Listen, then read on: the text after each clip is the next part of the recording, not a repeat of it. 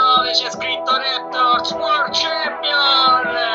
Woo! Resta connesso sul canale, sulla podcast tanto è free. Qui si parla di NBA, top player MVP Di schiacciate tipo Neil, resto in guardia Michael Kidd. Cambio vita, cambio mood, cambio stile, nuovo team Rap game, collet game, a noi ci trovi sempre caldi No fake, Nella storia Barkley sono in guerra con i Warrior Proprio come Stephen Curry Gioco a fianco LeBron James Top 10 come Kyrie One shot, Hall of Fame Northside, tipo i Thunder Playmaker, sto davanti Come Tony Parker Ho una media come Garnett Come Boston, come i Lakers. Io sto dentro nel mio posto Sold out come i Blazer Noi campioni di ignoranza Qua si beve, siamo al nord. Quando schiaccio sfondo il vetro Ti ricordi Michael? Mi cade ogni sulla podcast Lascia stare poi la Fox online. Già sai dei campioni dei playoff. Questo è basketball Basketball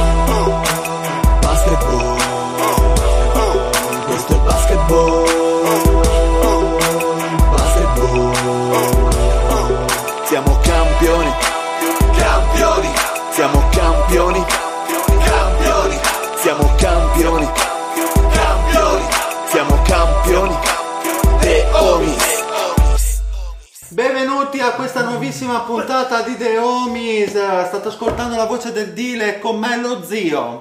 Buonasera a tutti, soprattutto a quei caproni ignoranti che sono arrivati dietro di me al bracket dei playoff. Cani, cani, cani! Un po' tutti. Un saluto al Pat, incredibile.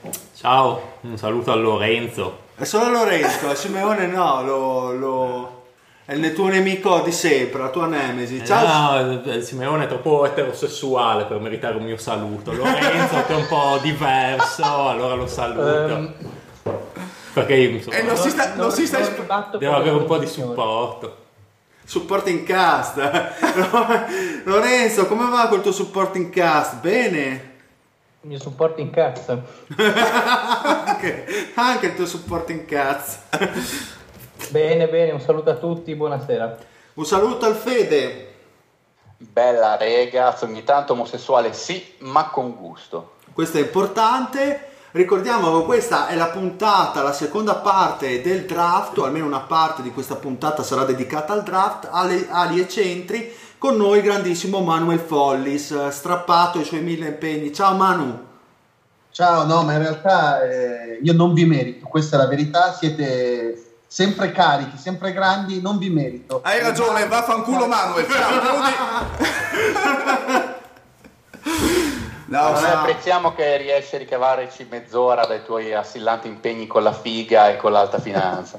E con la droga anche sappiamo. Ricordiamo che è uscita da qualche giorno la guida dal draft NBA creata da Basketball NCAA, una guida molto molto ficcante dove potete andare a, a vedervi tutti i prospetti di quest'anno, insomma. Il draft eh, sarà tra la notte tra giovedì e venerdì, se non vado errato, e quindi siamo... C'è? Attacchiamo qualcosina, Dile, o ancora tutto nebuloso? Ma intanto noi resteremo, cercheremo di restare svegli, poi Sì, vedremo. vedremo, dai. Io direi di partire in trombissima con Manuel, questa volta lo lasciamo parlare eh, a strombattuto dei prospetti, quelli magari meno conosciuti, quelli meno seguiti dai seguaci NBA. Poi Manuel eh, oggi mi ha mandato dei prospetti che avevamo scelto, un picco- piccolissimo trafiletto. Beh, che- allora li legge- lo leggia- ma lo leggiamo. Esemplificano il prospetto con poche, Tipo con poche bollito, parole. mostro. Sì, è abbastanza così, è molto sulla linea di The Homies. Quindi partiamo con Brandon Clark e il titolo del Follis è stato La classe operaia va in paradiso. Chi è Sarri? è Sarri questo, grande.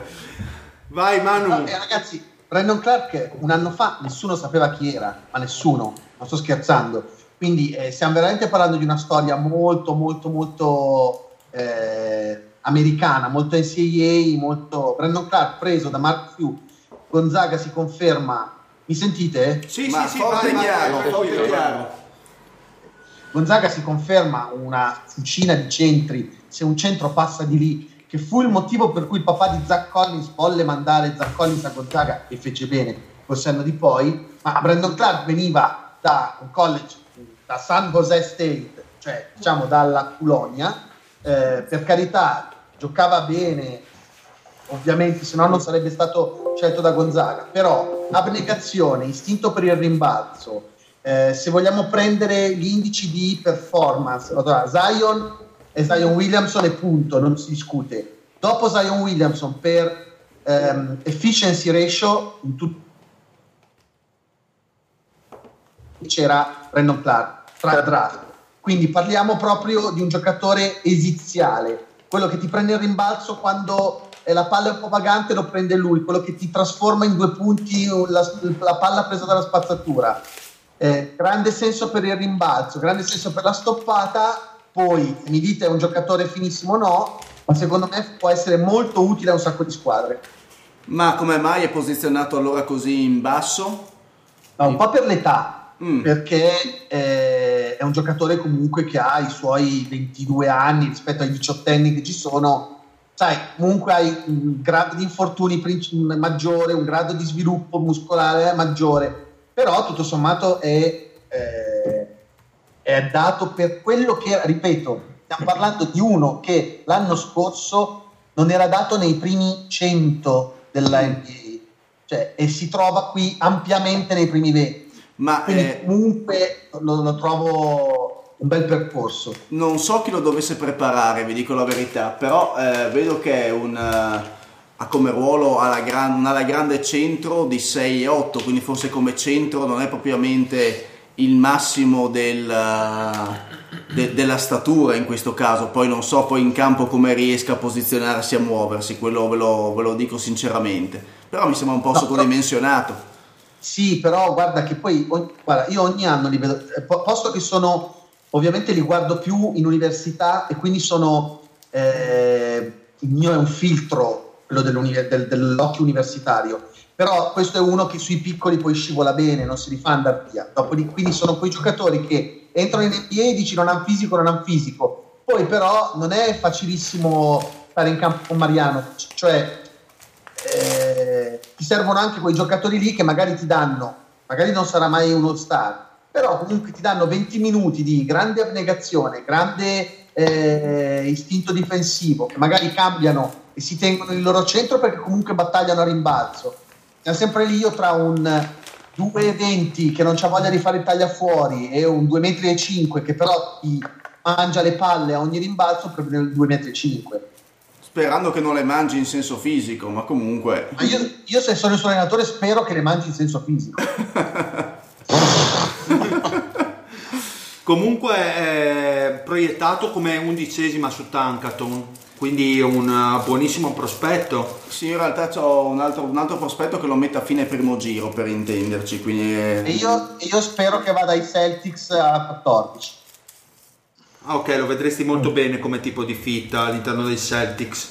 Secondo me è uno che. Eh, come si chiama il, il centro? Madonna mia. Orford. Eh, Orford. Bravi, che, che, secondo me Orford gli fa da papà proprio, ma nel senso che secondo me escono a donne insieme la sera, spiega tutto.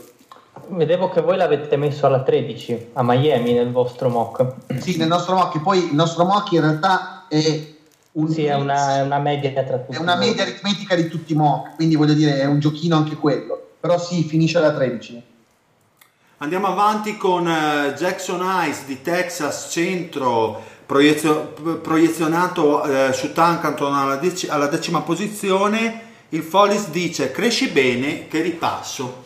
Mm. Eh, questa, eh, questa, è la classica scommessa, nel senso che non si sa se, non è dato sapere se ha dei neuroni, non, non, è, eh, non si sa proprio che tipo di giocatore sia, però il fisico è tutto lì da vedere, verticale è uno con comunque volitivo, è una scommessa, però se ti se ti va bene ti prendi un giocatore davvero che poi questo potrebbe essere uno stile, nel senso che non capisci bene dove possa arrivare, però ci sta che, eh, che cresca bene. Quindi ne parleremo fra non meno di tre anni, quindi.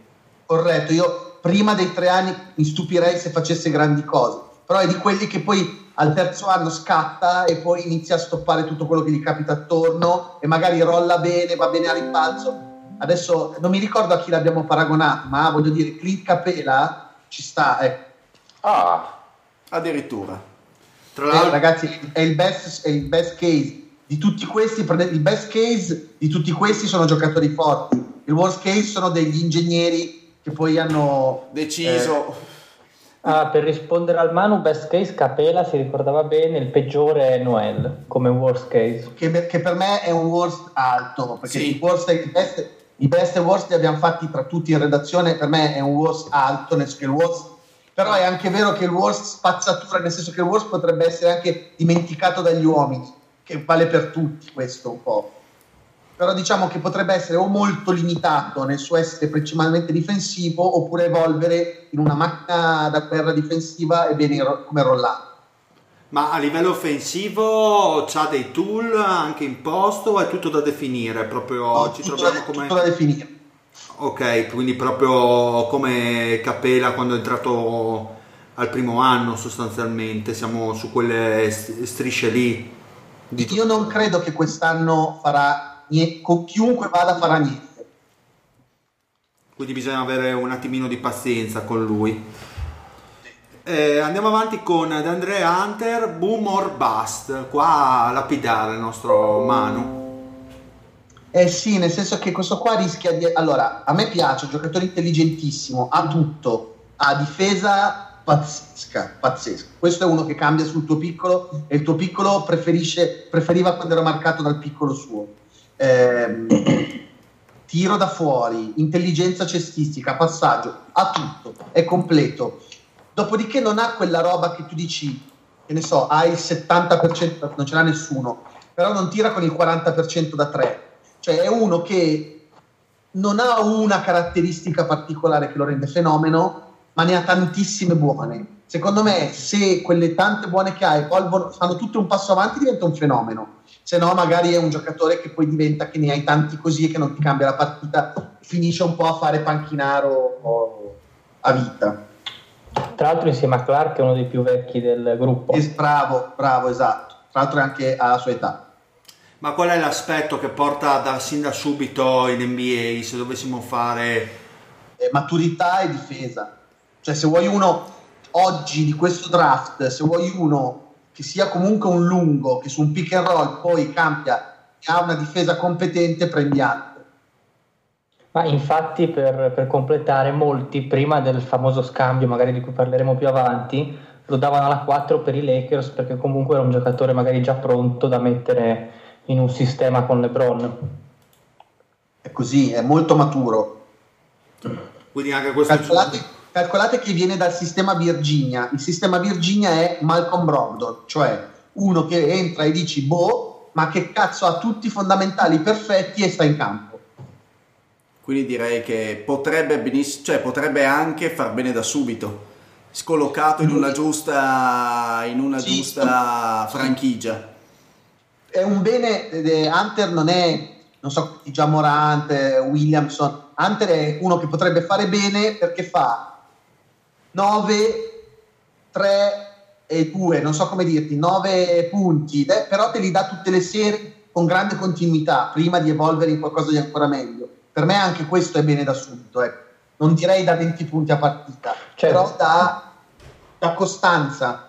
Quanto è lontano dall'essere un Draymond Green? Ma allora, non lo so, secondo me poco, non ha quella cattiveria lì però. Eh. Draymond Green ti dice io ti voglio mangiare il cuore e hai il serio sospetto che lui lo voglia mangiare davvero. Hunter no. Eh, Quindi da quel punto di vista... questo ha molta più tecnica, molto più tiro. e- Ah, s- abbiamo qualche leggerissimo problema tecnico. Ah, non sono, non sono io allora. ok. No, sentiamo un ho pochino, no, se- ti sentiamo un pochino a scatti, Manu, per quello. Aspetta che provo a cambiare qualcosa nella connessione, tipo battere forte il pugno sulla... Che funziona sempre. Sì, infatti. Vediamo, ho fatto una cosa molto tecnica. Ho dato un cazzotto alla... Ho dato... Adesso riproviamo. Quindi comunque è un giocatore che può essere goloso per tantissime squadre, insomma, in quelle, nel, sì. nel range di 10 Secondo me- posizioni.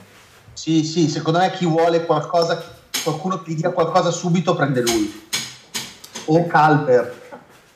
Perché per dirti nel mock di Tankaton è messo con Cavaliers, so che sono molto interessati i Suns, Chicago, eh, Atlanta, probabilmente Atlanta anche sarebbe un buon fit con Collins o potrebbero diciamo mettersi Secondo me è un buon loro. fit per tanti, perché soprattutto le squadre come Atlanta, con i Suns che hanno già fatto delle scommesse, non so quante se ne possono permettere in campo contemporaneamente. Allora, allora magari hai uno che quando gli dici quello è il pallone ha capito che cos'è e che funziona. Ma volevo farti una domanda che magari comprende anche giocatori di cui magari parleremo fra pochi minuti, però mi è venuta in mente adesso.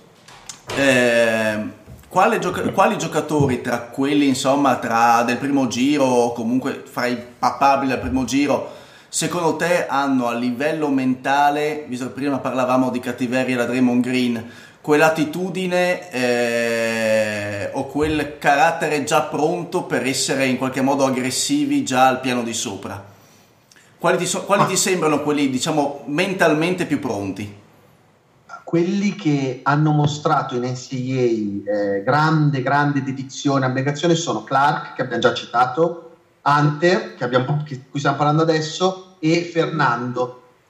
che parleremo adesso a questo punto perché il titolo di Bruno Fernando fornito dal Follis è stato il Kenshiro di quest'anno l'anno scorso era Eiton il Kenshiro il Raul Cioè, ogni draft ha il suo, ogni draft ha il suo Kenshiro. Cioè, quel giocatore che non vuoi, che non sai nel campo da basket, non lo sai, ma che di sicuro in un vicolo buio di notte non lo vuoi incontrare mai, e quello lì è Bruno Fernando. Che però non ha una testa sbagliata, nel senso che il ragazzo già l'anno scorso interessava l'NBA, gli hanno detto no Ciccio, devi rifare, devi metterti a posto in alcuni aspetti, e ha lavorato. Quindi il tiro dai 3 metri è diventato il tiro dai 4, 4 e mezzo, ancora non dai 6, però dai 4, 4 e mezzo. I movimenti spalle a canestro sono passati da 0 a un paio. L'aspetto difensivo è passato da salto sempre, faccio fallo a adesso ti stoppo. Piccole cose però che fanno sì che chi vuole puntare su un bel corpo, su, a que- ah, il corpo più NBA ready è quello di Fernando, nessun dubbio. Cioè, lo metti lì eh, proprio non, non c'è alcun dubbio che abbia il corpo più pronto per la NBA. Lo metti lì in campo, fa- eh, occupa subito spazio, è acerbo anche lui, è acerbo, però è uno con la, con la mentalità buona, nel senso che da un anno all'altro ha lavorato esattamente sugli aspetti su cui gli avevano detto di lavorare e ha mostrato grandi progressi, tanto che quest'anno al draft finirà scelto sicuramente. Il fatto che, che sia un sophomore eh, non pensi che possa essere magari un, un freno per qualcuno? Cioè il fatto che sia così indietro ancora da sophomore? Ma se vogliamo, tra l'altro Fernando è un giocatore africano su cui su quell'età secondo me barano tutti, secondo me ha 33 anni in realtà. Quindi eh, questo sì, secondo me potrebbe essere un freno, cioè secondo me lui perde 5-6 posizioni, non so dove sarà scelto, ma comunque è 5-6 posizioni più in basso a causa dell'età.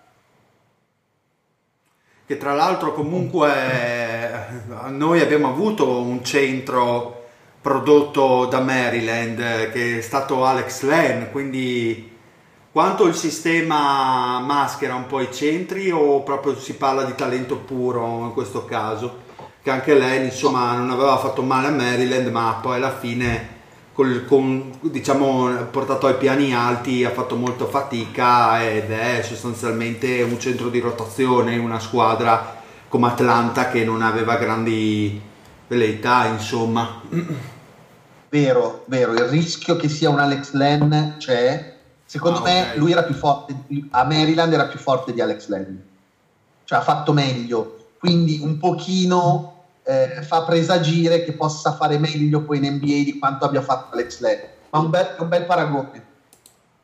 ok quindi è un rischio abbastanza alto ok che comunque su Tankaton viene proiettato come ventottesima scelta quindi lì ti puoi prendere tutte le, tutte i rischi del caso si parla comunque dalla ventesima alla trentesima o, o può fare qualche cavalcata più in su No, Confronto. non lo vedo fare una cavalcata più in su per una serie di motivi, per età e il fatto che è un po' acerbo, non lo vedo fare la cavalcata più in su. Secondo me rimane 20-30. Ok, perfetto. Quindi andiamo con Ball Ball, il mito di tutti noi, ovvero il centrazzo di Oregon, L'uomo simpatia. dagli illustri natali, una grandissima stagione per lui, freshman. E qua su Tankaton viene messo dodicesimo e il Follis invece ci regala questa perla dicendo fashion time. Mi piace questo termine per Ball Ball.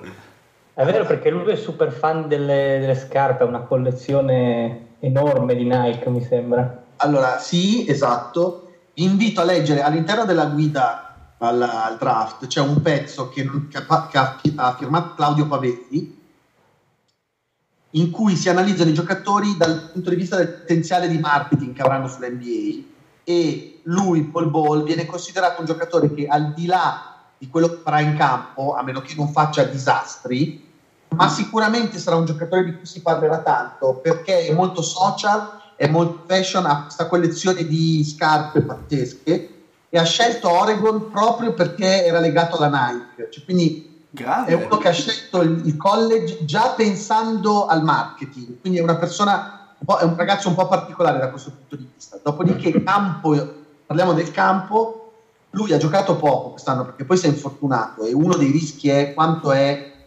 Soggetto injury prone. Bra- bravissimo, quanto è injury prone, quanto è soggetto agli infortuni, ma quel poco che ha giocato ha sparecchiato. Cioè, quel poco che ha giocato era una roba tipo Space Jam, date la palla a me e levatevi dai coglioni. Fortissimo, potenzialmente fortissimo, però è un grissino e in NBA rischi che in mezzo a tutti quei muscoli tu ti faccia male perché è proprio un grissino, quindi Ma come fisico suo strano. padre o come il Manute o... No, allora è più, è più è un po' più fisicato e un po' più basso del padre. Cioè, Quindi questo pesa, molto, volete- pesa molto di più del padre. Comunque, pesa molto diciamo, di più esatto del padre. È insospettabilmente agile, cioè se lo vedete giocare fa un po' impressione vedere uno alto così così agile. È uno su cui secondo me qualcuno scommette, cioè, secondo me finisce più alto, perché qualcuno che fa la scommessa su Ball Ball lo vedo. Scavalca arriva tra le prime 10 addirittura, pensi? Tanto- Allora, non lo so, però se qualcuno dovesse decidere di fare quella scommessa non mi stupirei. Poi ci sono altri giocatori, quindi che magari... Perché poi se, se scegli male e fai la figura del Pirla è un problema, anche perché rischi la poltrona. Eh, però sicuramente intriga, perché il poco che ha fatto vedere è notevole. Ha anche la mano. Questo è uno che lavorandoci in stile NBA, poi dai 6 metri la mette con, con, con facilità. Secondo è... me è uno dei pochi veri talenti che dici questo qui se mi esplode tra le mani è una vera star, è uno dei Anche pochi fuori me. dai primi 2-3. Quello- ho, vis- ho visto da poco un video di lui che ha fatto un, un workout davanti, mi pare, a 5-6 GM, davanti a un totale di un 14-15 addetti NBA. Secondo me ha fatto una grandissima figura da vedere, anche perché il rilascio è molto naturale, molto bello da vedere. Il problema, come scriveva uno, è che tutti i workout uno contro zero fa una figura della Madonna. Bisogna vedere poi quando gli metti il fisico addosso. Eh, quello è un po' il problema. È vero che tira spesso da 10 cm o 20 più del suo avversario, Mm. Però- No, verissimo, verissimo. però, Però si però- vede proprio come bello per dire prende il palleggio, poi va sul lato, prende il resto e tiro e, e va veramente sempre dentro. Però io mi immagino qualcuno che magari è 10 cm più basso, però pesa 30 kg di più, che gli dà un colpettino, gli mette un po' il fisico, gli sposta un po' l'equilibrio, quella palla da, da dentro magicamente va fuori. è il più grande punto di domanda su di lui. Sono d'accordo. Lui è un in altezza tanto quanto Zion è un miracolo nel peso. Sono due miracoli, nel senso che non ti aspetteresti che una persona così faccia delle robe del genere, lui le fa e poi però siamo sempre lì, gli metti un corpo addosso, gli dai una spinta vera, cosa farà? Non lo so, però è una scommessa intrigante. Mi- non vedo l'ora di capire chi farà questa scommessa su di lui. Ma la fa Washington e la perderà Sì, sicuramente. Eh, bisogna avere una certa continuità. Eh, sì. Scusa, eh, una volta avuto Manute, devi avere anche Bol Bol. Non ho capito io. Eh. Ci sta. Ma, Eh, potrebbe- ma questo potrebbe fare un po' la fine di Mobamba, cioè a Orlando, quindi magari provare qualche partita, ma non troppe, nel senso eh, non, non- non pensi tu Manu che possa essere comunque un giocatore eh, da 15-20 minuti sul parquet oppure sì? Sì, secondo me sì. Ah, Tra ok. l'altro Mobamba è, molto, Mobamba è molto limitato, lui è all round, cioè lui in campo aperto corre, se lo vedete Sì, ha giocare una- la palla in mano, davvero sembra che abbia l'anima di una guardia. eh. Ha un palleggio fluidissimo in contropiede pazzesco, l'ho visto, è clamoroso. Per essere così alto, cos'è 2,20 tipo. Sì, Mobamba invece è- era limitato nei movimenti, nel palleggio, cioè è un centro classico di cui tu, con tutte le cose che ci siamo detti mille volte in mille draft dei centri, quindi devi aspettare per vedere se oltre la difesa le, le wingspan si traduce. Qui invece Ball Ball potenzialmente veramente una roba strana, perché è uno davvero che è una guardia nel corpo di un 220. Beh, staremo a vedere allora se per caso prenderà una picca alta a questo punto, perché sembra veramente goloso così a descriverlo. Ma sì, lo prende va, nessuno secondo me se arriva alla 14 di Boston lo prende Boston. Non- vi dico, secondo me non arriva più in giù della 14. Perfetto, andiamo con Rui Hachimura che il Follis dice il più grande punto di domanda da Gonzaga, ricordiamo comunque ce ne aveva parlato anche il Fois a suo tempo. Eh, allora, eh, Riccardo nutriva grandi aspettative e in parte sono state ripagate perché è stato uno dei giocatori di punta di Gonzaga di quest'anno. Devo dire che Brandon Clark gli ha un po' rubato la scena eh, durante la stagione. Lui è bravo più o meno in tutto, eh, però mentre Hunter ho detto che è bravo in tutto, eh, però è più bravo in tutto Hunter da tutti i punti di vista. Hachimura ha dei limiti difensivi, nel senso che proprio ha dei- nonostante abbia un fisico notevole, ma ha dei limiti difensivi notevoli, non è velocissimo in generale. E poi tira tanto dalla media, che è una roba che in NBA o tiri col 70% o ti danno i coppini. Quindi diciamo che sarà difficile capire, vedere cosa potrà portare al piano alto sostanzialmente. Quindi ca- Ma calma allora- col tuo più, il più grande punto di domanda. Sì, secondo me è molto difficile capire. Io mh, faccio fatica a vederlo, è, è- è impeccabile eh, perché destro, sinistro, rimbalzo, il fisico c'è, eh, tutto sommato l'elevazione c'è, gli manca molto la difesa, il tiro, sì, il tiro quest'anno ha tirato anche decentemente anche da tre, ma su pochi tentativi, non è uno che si prende il tiro di più dalla media. Non lo so, eh, traslato faccio fatica a vederlo, nel senso non che non, non- non- mm, non possa fare bene, ma nel senso che proprio faccio fatica a capire, sembra sempre un'incompiuta. Non so se si realizzerà in NBA o rimarrà un'incompiuta anche in NBA. E andando veloci, poi avevamo PJ Washington Il mio che amico. eh, Follis ha descritto con la classe di Kentucky e Naz, eh, Naz Raid volevo fare il ballerino. Mi piacciono questi, queste parlando in pillole di questi due prospetti, Manu per poi andare col finale di Zion. Allora, Naz Reid è come Bol Bol, solo con 30 kg in più. Cioè, Naz Reid è un ciccionino, un ciccione, no, no, ciccione no, però è uno, col fisico, diciamo che, cioè, allora, quando la mamma dava la merenda, lui era presente, diciamo, lui prima fila. e, eh, però è uno che si diverte a fare step back, crossover, step back eh, da tre con esiti alterni. Ora, eh, il potenziale c'è. Eh, eh, con chi è che parlavo? Non mi ricordo. Credo con Gabriele Stefanini. ehm, credo di aver parlato con Gabriele Stefanini al- quando ho fatto l'intervista. Lui gioca Columbia University. Gli ho chiesto qual è il più forte giocatore contro il quale lui abbia mai visto giocare. Lui ha detto Nazrit. Lui ha detto una roba mostruosa da vedere in campo. Uno così alto, così agile e mostruoso. Quindi è incredibile da questo punto di vista. Non mi sembra che abbia la testa da pro cioè uno che ogni tanto fa l'uno contro uno, fa due palleggi in mezzo alle gambe, poi fa un crossover e fa lo step back e fa airball. E tu dici, ma sei scemo? Cioè sei alto 2,15 metri, hai quel fisico lì e fai sta roba qua che non viene neanche alle guardie. Però dribbla Eh. a una velocità, un movimento di corpo e di mani anche dal palleggio, niente male. eh. No, no, eccezionale, non niente male. Cioè è uno che potenzialmente fa le otte, però ogni tanto si innamora un po' di queste sue skill sopra media.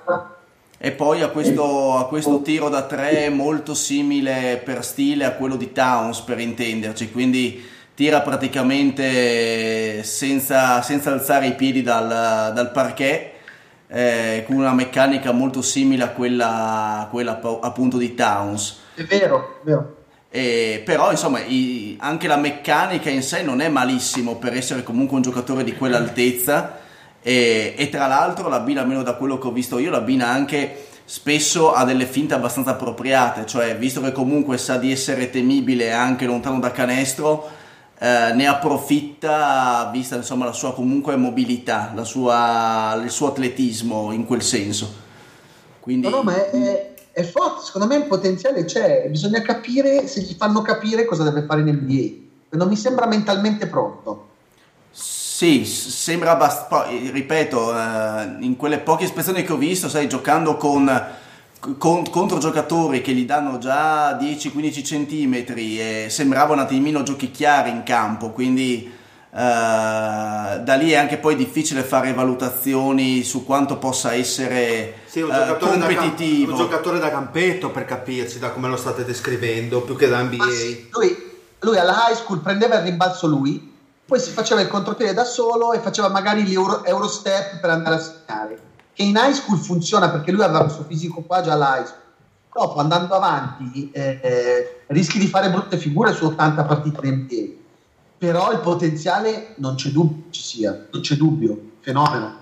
Andiamo con, uh, per finire con uh, Zion, uh, Manu. Allora, sappiamo che è la prima scelta assoluta, grandissimo talento, l'hanno detto tutti, tutti gli insider, tutti i draft, mock draft, tutte queste seghe qua. Ma in questi pochi Ma minuti che... esatto. Ma in questi pochi minuti che ci rimangono parliamo invece degli aspetti che sono più pro- preoccupanti, le red flag sul suo passaggio al piano alto, quindi scontrandosi con i livelli NBA. Allora, eh, la mano destra, nel senso che lui ha una partenza a destra bruciante sul primo palleggio il secondo palleggio di destro fa fatica a tenerlo. Quindi, una volta scautizzata questa cosa, secondo me per lui potrebbe essere un problema. Nel senso che quando lui prende il pallone, anche e soprattutto sulla chiusura del close out, parte a destra bene, ma poi rientra sul sinistro, non, non ce l'ha in questo momento la mano destra. Sta parlando di inezie, perché di solito a lui basta un palleggio e salta quindi da dovunque sia peraltro, da dovunque lui sia, fa un palleggio e salta e arriva direttamente. Però la mano destra sicuramente è un problema. Eh, e un pochino anche eh, la difesa, lui è fortissimo su, sui close out, però tende a saltare tanto, secondo me in ottica NBA potrebbe essere un problema. Dopodiché ragazzi mi state chiedendo di trovare difetti a quello che secondo me è un generation player, quindi faccio fatica, perché per il resto è un giocatore che mi ha fatto... Io ho partito in NCAA quest'anno dicendo non mi convince per niente, è finito che sono uno dei suoi più grandi fan e mi ha conquistato partita dopo partita. Ma se dovessimo fare un paragone con eh, i centri lunghi che sono stati draftati al primo, alla prima scelta assoluta, parliamo magari di Ayton, Towns e Davis, come si colloca tra questi giocatori su un'ipotetica classifica per far capire ai nostri ascoltatori di che tipo di giocatore stiamo parlando? Guardate che no, non, non si colloca, penso che è un'altra roba, eh, non è neanche un centro, questo qua è una roba, davvero è un, è un altro unicorno, a suo modo è un unicorno anche lui. Noi siamo abituati a chiamare unicorno i giocatori di 2-15 che hanno propensione offensiva da guardia lui invece è un unicorno perché uno è oh, 95, 96, una roba del genere, ma con una gioca con una grinta, una violenza, un'aggressione costante. Io non ho mai visto nessuno giocare con una mentalità offensiva così sempre accesa come lui. È, un, è una super, non so come dire, una supernova, non so come dirvi, è un, È una roba che brucia tutto quello che gli sta intorno. È un È un Westbrook, è un Westbrook, come- Thanos. è un Westbrook con il corpo da, da Da lungo, da centro. Sì, sì, è quella roba Non è lì. male. È quella roba lì, è quel Westbrook quando tu lo vedi che tutti, lui vorrebbe staccare da metà campo, volare e schiacciare. Quella roba lì, esatto, io vi giuro, non ho mai visto, ness- non, ha, non ha giocato molle neanche il riscaldamento di una singola partita. Ma eh, co- cioè, in campo, eh, se tu fossi un coach, eh, cos'è? Gli lasci eh, carta bianca su come fare, ma collocandolo tatticamente. Quindi, fi- cioè, come, come altezza non è, non è un centro, anche se magari salta tantissimo. eh, forse non ha eh, il tiro di quello che può essere magari una, una guardia, un'ala piccola. Quindi, che, che- che cos'è in realtà? Cioè, Ah, co- come, come lo, co- come lo collochi tu in- insieme ad altri quattro giocatori? Cosa gli faresti fare? Eh, gli farei fare il 4. Gli farei fare il 4. Ma- ma è in- con... è in- in questo momento gli fa- Scusami, eh, scusami, so. Manuel. Di- Vai, vai, vai, vai. No, ma quindi è in grado anche di difendere, ad esempio, su un'ala piccola, eh, su un centro più alto di lui di 20 centimetri? Cioè, che, che tipo di giocatore è? E secondo me è il tipo di giocatore che quando entri in campo e sai che ti marcherà lui, chiedi se per favore puoi andare a casa. Mm. No, non sto Un- scherzando. uno chef che gioca da 4. Io non, so, non, sto scherzando, ma Shaq aveva, eh, Shaq aveva voglia di giocare una sera sì e 10 no. Sì, sì. Questo, io non sto scherzando, io non so chi è il giocatore per voi più cattivo, ma non è cattivo, perché poi sorride sempre, ma non molla un pallone. Certo, ti, ti- ti rende 10 centimetri, ma se ti distrai anche solo un secondo, tu hai uno con un bicipite che se ti spinge ti spedisce direttamente nel tuo, nel tuo paese d'origine. E con un salto, e con un salto che se tu vuoi prendere il rimbalzo a lui, proprio devi avere una posizione perfetta, perché se no arriva lui prima di te.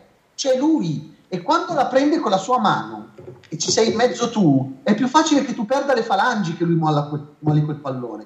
Io adesso non sto scherzando, è veramente una roba brutta, cioè è veramente un giocatore. Poi ti sorride e sembra Magic Johnson, c'ha questo sorriso da sono appena fatto gli hamburger che fuori da ridere. Quindi, più o meno, visto che abbiamo nominato prima una cattiveria da Draymond Green, per intenderci.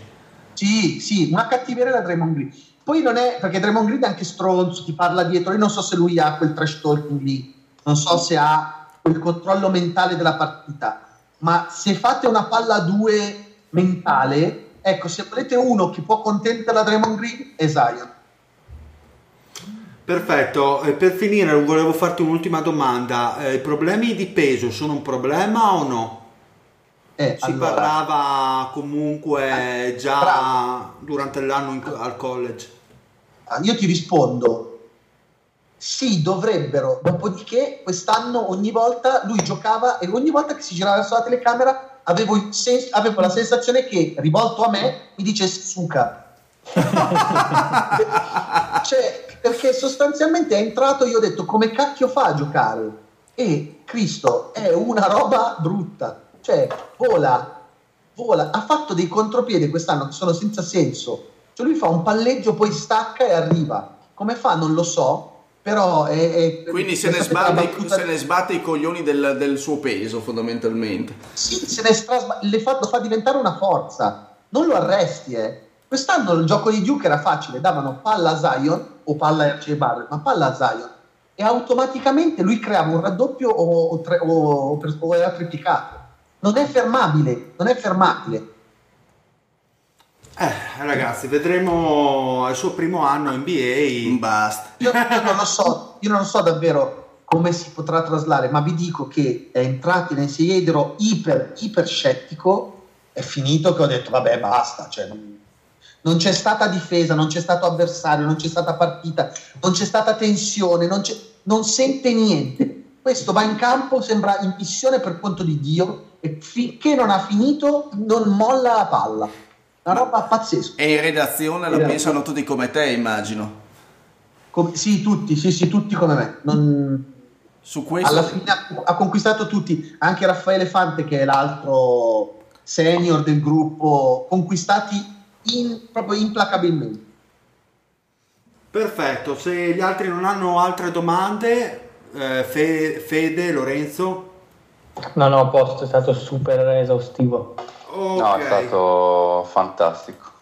Perfetto, perfetto. Quindi vi ricordiamo la super guida di basketballacaa.com. Mi raccomando, trovate tutti i prospettoni, tutte le cose fatte bene, come Bene, piace fare, bene. bene, come piace fare al Follis. eh, E quindi un saluto a Manu, grazie per la disponibilità. Grazie ragazzi. E se non torni a trovare... capo, e se buona non- puntata. E se non torni a trovarci con più calma, non ti chiamiamo più, minaccia.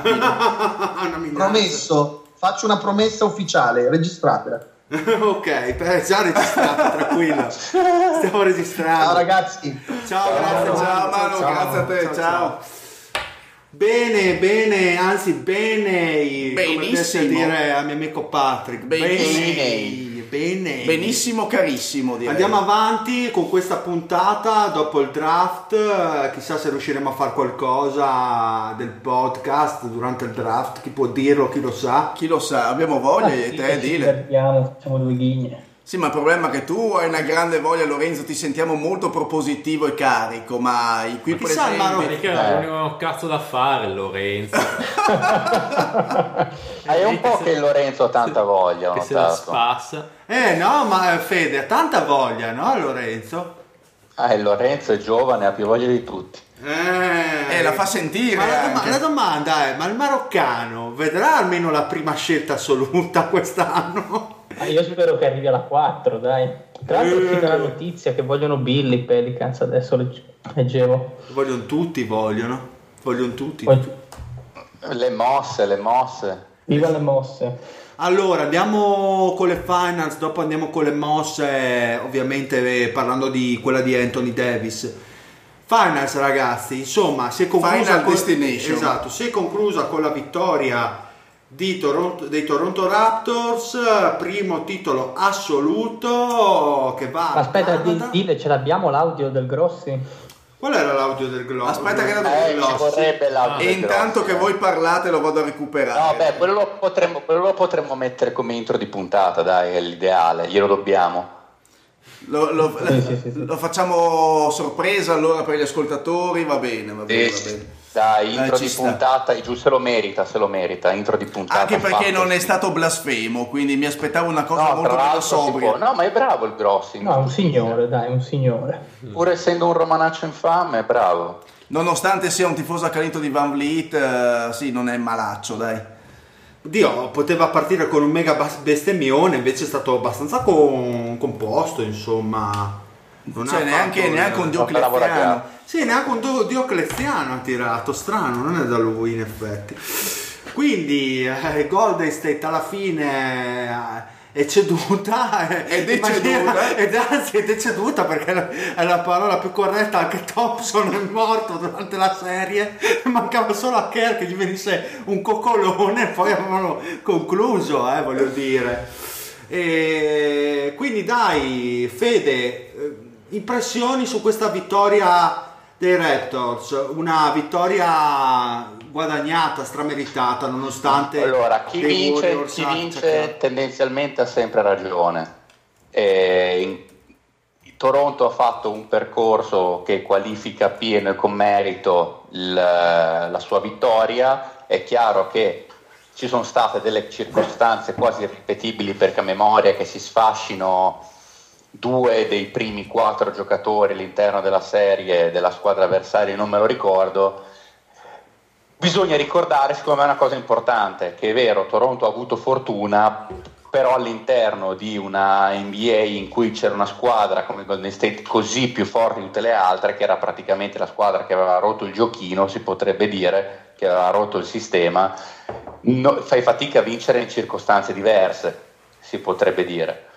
E quindi questo non deve sminuire il valore di Toronto che è e rimane una squadra che ha vinto sostanzialmente 60 partite anche facendo giocare il giusto il suo miglior giocatore che è una contender a pienissimo titolo. Sì, agli altri si sono sfasciati, ma gli altri sono forse la squadra migliore di sempre. ci sta che ci voglia un pochettino di fortuna che aiuta gli audaci e Toronto ha meritato tutto, ha avuto un poise, come si è detto più di una volta, all'interno delle partite di, di playoff, non ha mollato niente, non si è fatta prendere dall'emozione, ha mostrato una maturità fuori dalla logica e quindi veramente onore a loro. Anche perché come ha detto Scariolo su un'intervista alla Gazzetta, ha detto che comunque questi Toronto non erano la squadra col roster più forte, e probabilmente non intendeva solamente i Golden State Warriors nel paragone, però sicuramente ha dimostrato di essere una squadra dallo spogliatoio più che compatto.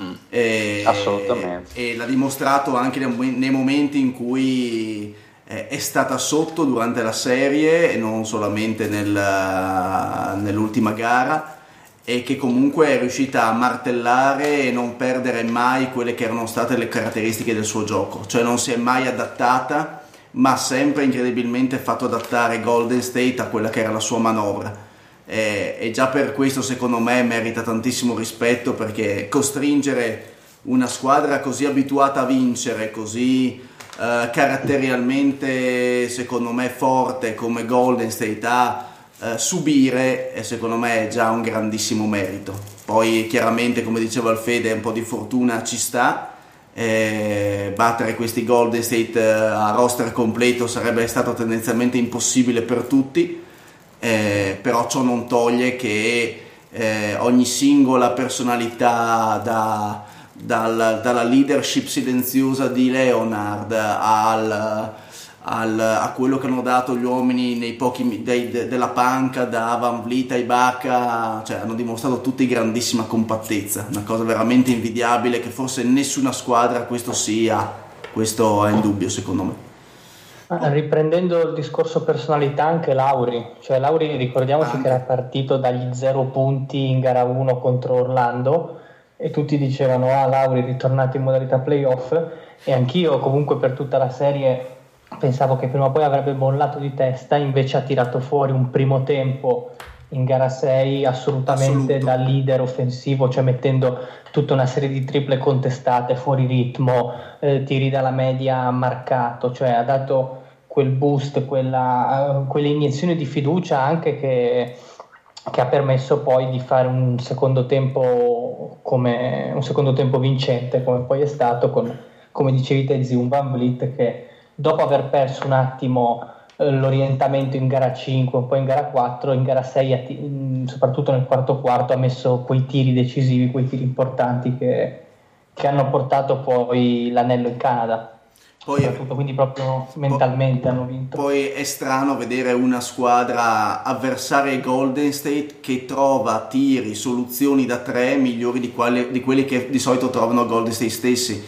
Cioè nel, nella prima parte dell'ultima, dell'ultima gara tra Siakam, tra Laurian, veramente martellato dal perimetro come di solito sono solo i Golden State a fare, eh, tranciando veramente eh, di netto la possibilità che Golden State, potesse, Golden State potesse in qualche modo creare un divario, una separazione netta e poi magari recuperabile nell'arco della partita. Invece sono rimasti sempre attaccati, sempre sul pezzo, mai perso la testa, nessuno, nemmeno giocatori con meno esperienza da playoff.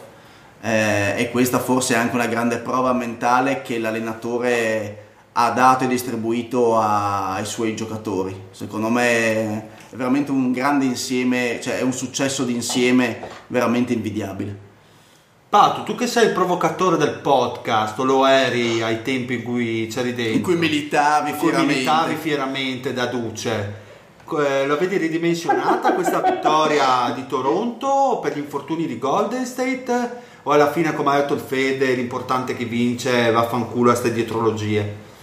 No, non è ridimensionata, anche perché se no ridimensioniamo che tutti i titoli di Golden State, visto che il primo lo vinse in una cavalcata di playoff in cui tutti gli avversari avevano infortuni grossi tipo Memphis Conley, arrivano i Cavaliers con Irving e Love fuori, e, mm, che è lo stesso discorso praticamente. Sì, assolutamente eh, d'accordo due anni, con Due anni dopo è il caso degli Houston Rockets.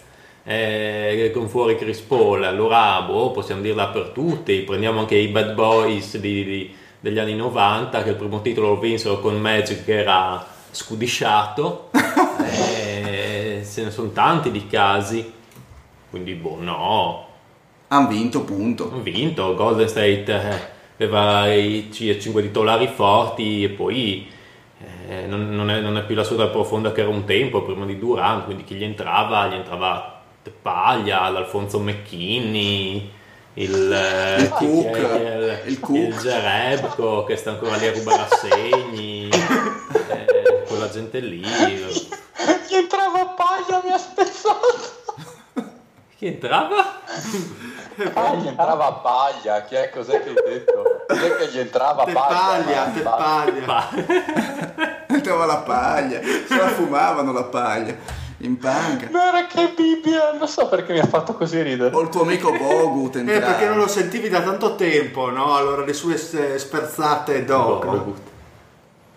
Esatto, probabilmente così. Ah, Sei un coglione, Pat. Eh, Ma per quello mancava, perché mancavano queste trollate incredibili. No, comunque, Esatto. comunque sono d'accordo con tutto quello che avete detto voi, quindi sì, non, non c'è nient'altro da dire eh, Mi riguardo. posso collegare direttamente all'argomento dopo? Sì, vai, vai. che, che è quello del, del mercato, lo Sì. collego perfettamente dicendo che questo titolo di Toronto secondo me ha fatto lievitare almeno per i prossimi 3-4 anni il valore delle star eh, in scadenza di contratto. Perché adesso chiunque deve vendere una star, lo abbiamo appena visto con Anthony Davis che per me è andato via per un gran bel pacchettone, adesso gli agenti o i GM delle squadre che devono cedere dicono eh, io ti sto chiedendo tanta roba, però tu magari fai come Toronto che alla Vinci il fine titolo. un anno gli è servito. Mm.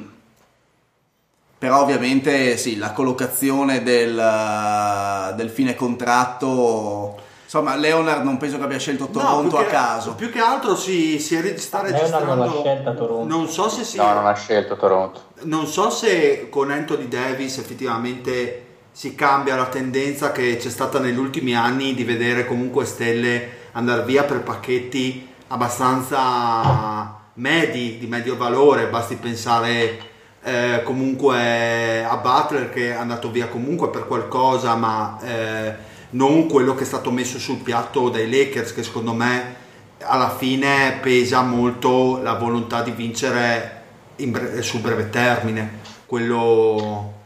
quello Però forse Leonard e Davis sono a un livello ancora superiore rispetto a Butler, cioè per Leonard che eh, adesso non dico che si sapeva che comunque ti portava certo, fino a un certo punto e per Davis sei più propenso a spendere il mega pacchettone e privarti di tutte quelle scelte. Per Butler o Cousins del caso, secondo me si fa ancora questo discorso qua della scadenza di contratto col pacchetto medio o medio alto comunque. Però vi vorrei porre una domanda prima di andare su, sul trade di Anthony Davis riguardo ai destini di Toronto. Vittoria di Toronto, quindi cosa fa Leonard e cosa potrebbe fare anche Ujiri perché c'era questo rumor su Washington che praticamente mancava solo che gli dessero il culo a Ujiri pur di avercelo La Casa Bianca gli danno. Ah, sì, la Casa Bianca o anche il mausoleo di Lincoln. eh, cioè ormai sul piatto è veramente gli hanno dato di tutto pur di avercelo. Quindi voglio capire un attimino qual è il vostro, il vostro parere su prima il destino di, di Leonard e poi su Osiris se ci sono reali possibilità che possa andare a Washington. Leonard va agli Spurs.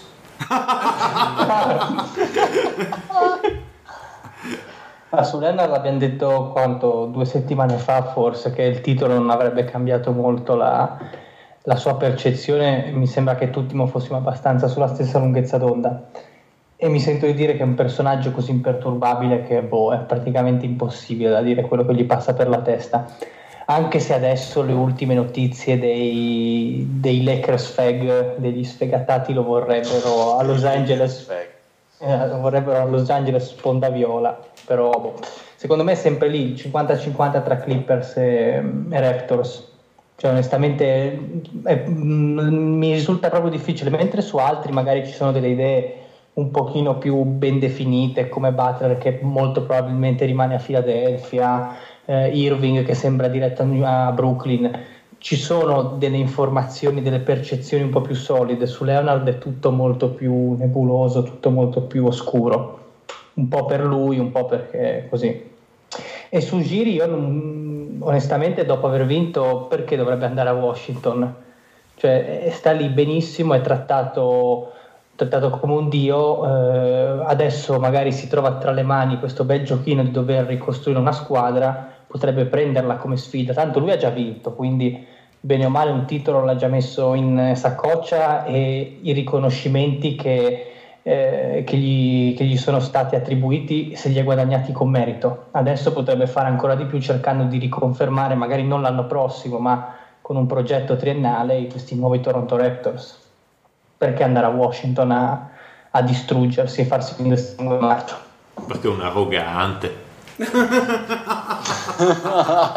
perché crede di essere Dio e non è nessuno. È un arrogantissimo Usciri. Grande Usciri. E allora andrà a Washington, Esatto. no? Cosa della sua arroganza, Esatto, no? crederà di arrivare come un paderone. È, è un, pe- è un peccatore di hubris, eh, sì. eh. Di Ubris. Beh, eh, io parlavamo io e il Pat di questa cosa. Comunque Washington gli mette anche eh, sul piatto delle azioni eh, della società, no? Dicevi, Pat, eh, si, si- Sì. Non dicono così. si vociferava e quindi è un bel, eh, un bel pacchetto, diciamo, di soldi.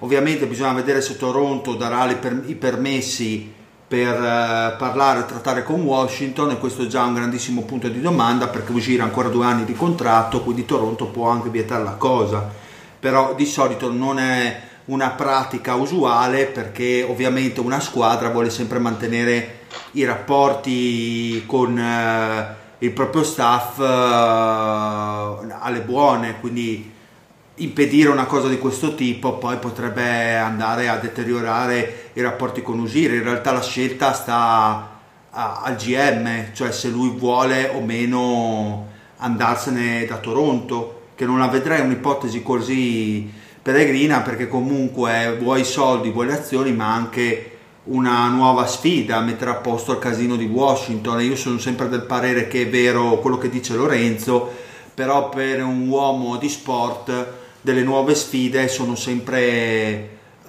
come dire stimolanti da questo punto di vista poi accompagnate a tanti soldi non so se lo vedete proprio come un'ipotesi impossibile voi cosa ne pensate Sinceramente per un, per un GM, eh, un GM di solito cerca fiducia e programmazione, nel senso che eh, su queste basi di solito lavora. La proprietà di Washington non mi sembra che negli ultimi anni abbia dimostrato né una né l'altra.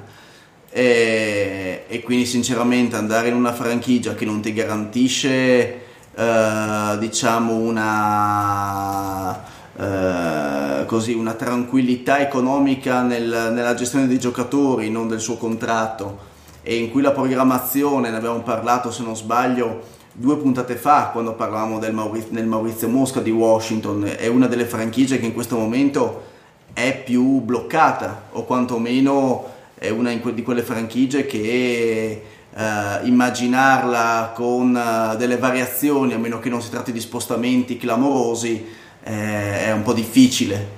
E quindi eh, uscire, insomma, venendo dall'esperienza che è quella di Denver, è una squadra competitiva, va a Toronto e vince, vince il titolo.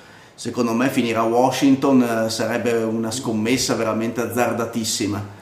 Eh, secondo me potrebbe essere un- una scelta, non dico di fine carriera, di un- anche se, se si parla di un GM, però sinceramente non, non adesso, o comunque non una franchigia così. Io lo vedrei in una franchigia in ricostruzione con molte più magari aspettative. Faccio un esempio totalmente inventato, mettiamo una i Nets ad esempio, che hanno molta più eh, possibilità, molta più eh, così varietà di soluzioni. Washington secondo me è veramente troppo bloccata per, eh, un- per dare possibilità a Ugiri di esprimersi, secondo me. Eh, siete tutti dello stesso parere, Pat, anche tu che sei diretto interessato dei Wizards, vedi come un'ipotesi abbastanza lontana l'arrivo di uscire? Ma sì, credo di sì, perché eh, la dirigenza di Toronto potrebbe pareggiare l'offerta, quindi anche con quote societarie, quindi sì, penso che se lo lasciano scappare, ecco, più che altro quello. Poi uscire per il resto, buono, uscire interessa la grana, parliamoci chiaro. Eh, si vede. Un po' come te, la no? faccia di quello che gli interessa solo la grana, quello lì. Quindi se gli offrono così tanto ci va se non pareggia a Toronto. Anche Qui- perché chi, chi se ne frega, ti danno una quota societaria che ti frega del resto. Fanculo, diventi tu la società. sì, chi se ne frega, poi non sei solo cioè, al, al massimo che puoi arrivare da GM alla fin fine. Quindi così non vai, a meno che non ti compri tu stesso una squadra. Però la società che sta dietro a Toronto è altrettanto grande, non c'è solo Toronto, sono i Maple Leaf, è un po' sì, abbastanza ramificata come, come società dietro ai Wizards, quindi possono pareggiare l'offerta. Se non ha già quote in società non lo so adesso come, che contratto ha adesso di preciso lui. Non credo che abbia quote societarie dei Raptors, sai, non penso, però vado un attimino a memoria. Fede, invece tu sei dello stesso parere di quanto abbiamo espresso, insomma, vedi come un'ipotesi abbastanza lontana l'addio di Usiri. La ritengo un'ipotesi abbastanza lontana perché secondo me uscire il contrario di Kawhi, il fatto di aver appena vinto il titolo con questa squadra qui, che comunque gli ha messo la franchigia in mano, secondo me per lui ha un valore questa cosa qui. Al di là dei soldi, al di là di tutto, che comunque come diceva il Pat, nel caso Toronto gli può anche dire, forse anche meritatamente, aumentiamo lo stipendio perché te lo sei meritato. Ad ora sarebbe una sfida incredibile andare a prendere Washington, che magari per alcuni potrebbe essere anche interessante. Io direi che da qui ai prossimi tre anni mi sembra più interessante lavorare per Toronto. Ok, perfetto. Quindi direi che di andare sulla notiziona che Sulla ha tem- bomba! sulla bomba di mercato che è arrivata sabato sera per noi, ovvero quella dei Pelicans e dei Lakers che hanno fatto questa benedetta trade di Anthony Davis che era ormai era da mo' in- nell'aria, si pensava magari che potessero avvicinarsi i Celtics, ma sembra che non volessero mettere Tatum. Tatum nel pacchetto, quindi non si è fatta niente. Si è parlato anche nei Knicks che hanno provato a esplorare la situazione, ma più di tanto poi i discorsi non sono andati avanti. Invece i Lakers, come ho detto prima, sono arrivati a strombatutto, poi dandogli quel pacchetto che già si rumoreggiava eh, alla deadline, quello che sostanzialmente voleva anche Dempsey. E allora abbiamo i Pelicans che ricevono, ricevono Brandon Ingram, Lonzo Ball, Josh Hart e tre prime, ovviamente includendo la numero 4 di quest'anno. E oltre a questo, diciamo che eh, que- queste pick, quelle degli, degli anni successivi, ci sono diversi swap. Ovviamente i Pelicans si prendono la migliore scelta eh, con i Lakers. E la trade ovviamente verrà ufficializzata, si parla, le varie notizie, che verrà completata, resa ufficiale con luglio, il 6 luglio. Questo perché? Perché sostanzialmente i Lakers avrebbero lo spazio salariale per andare a firmare un altro free agent di peso, oltre ovviamente a prendersi Anthony Davis. E... Eh, però a loro conter- con- converrebbe farla il 30 la trade, da quel che stavo leggendo.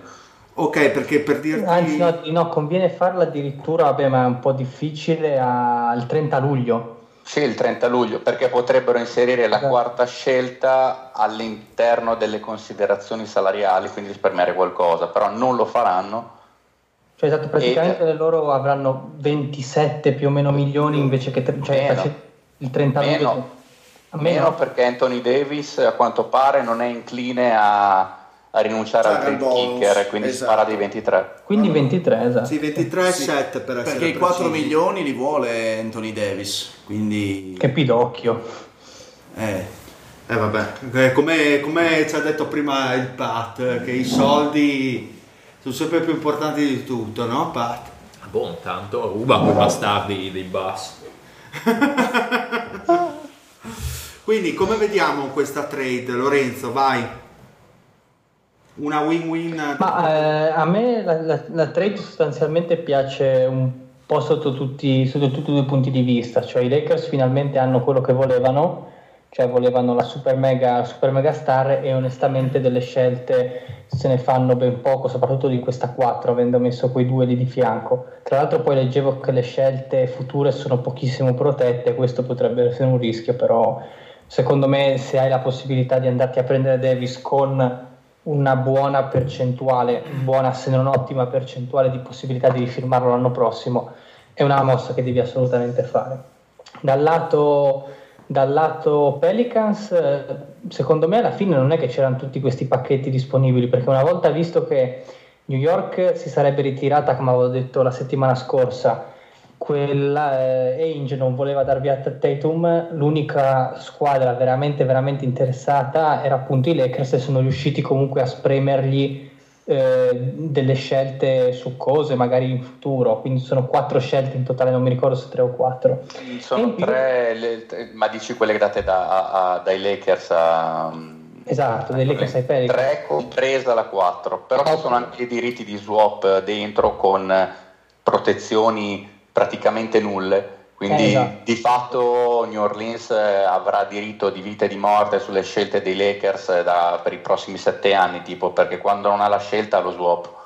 Esatto, cioè quindi hanno preso tutta questa valanga di scelte in più un parco giovani abbastanza interessante, cioè Lonzo, seppure si porta dietro tutte le contraddizioni sia legate al padre che al tiro, comunque un giocatore che perlomeno nella metacampo difensiva qualcosa ti dà e a me eh, onestamente questo secondo anno non mi è per nulla dispiaciuto al netto degli infortuni.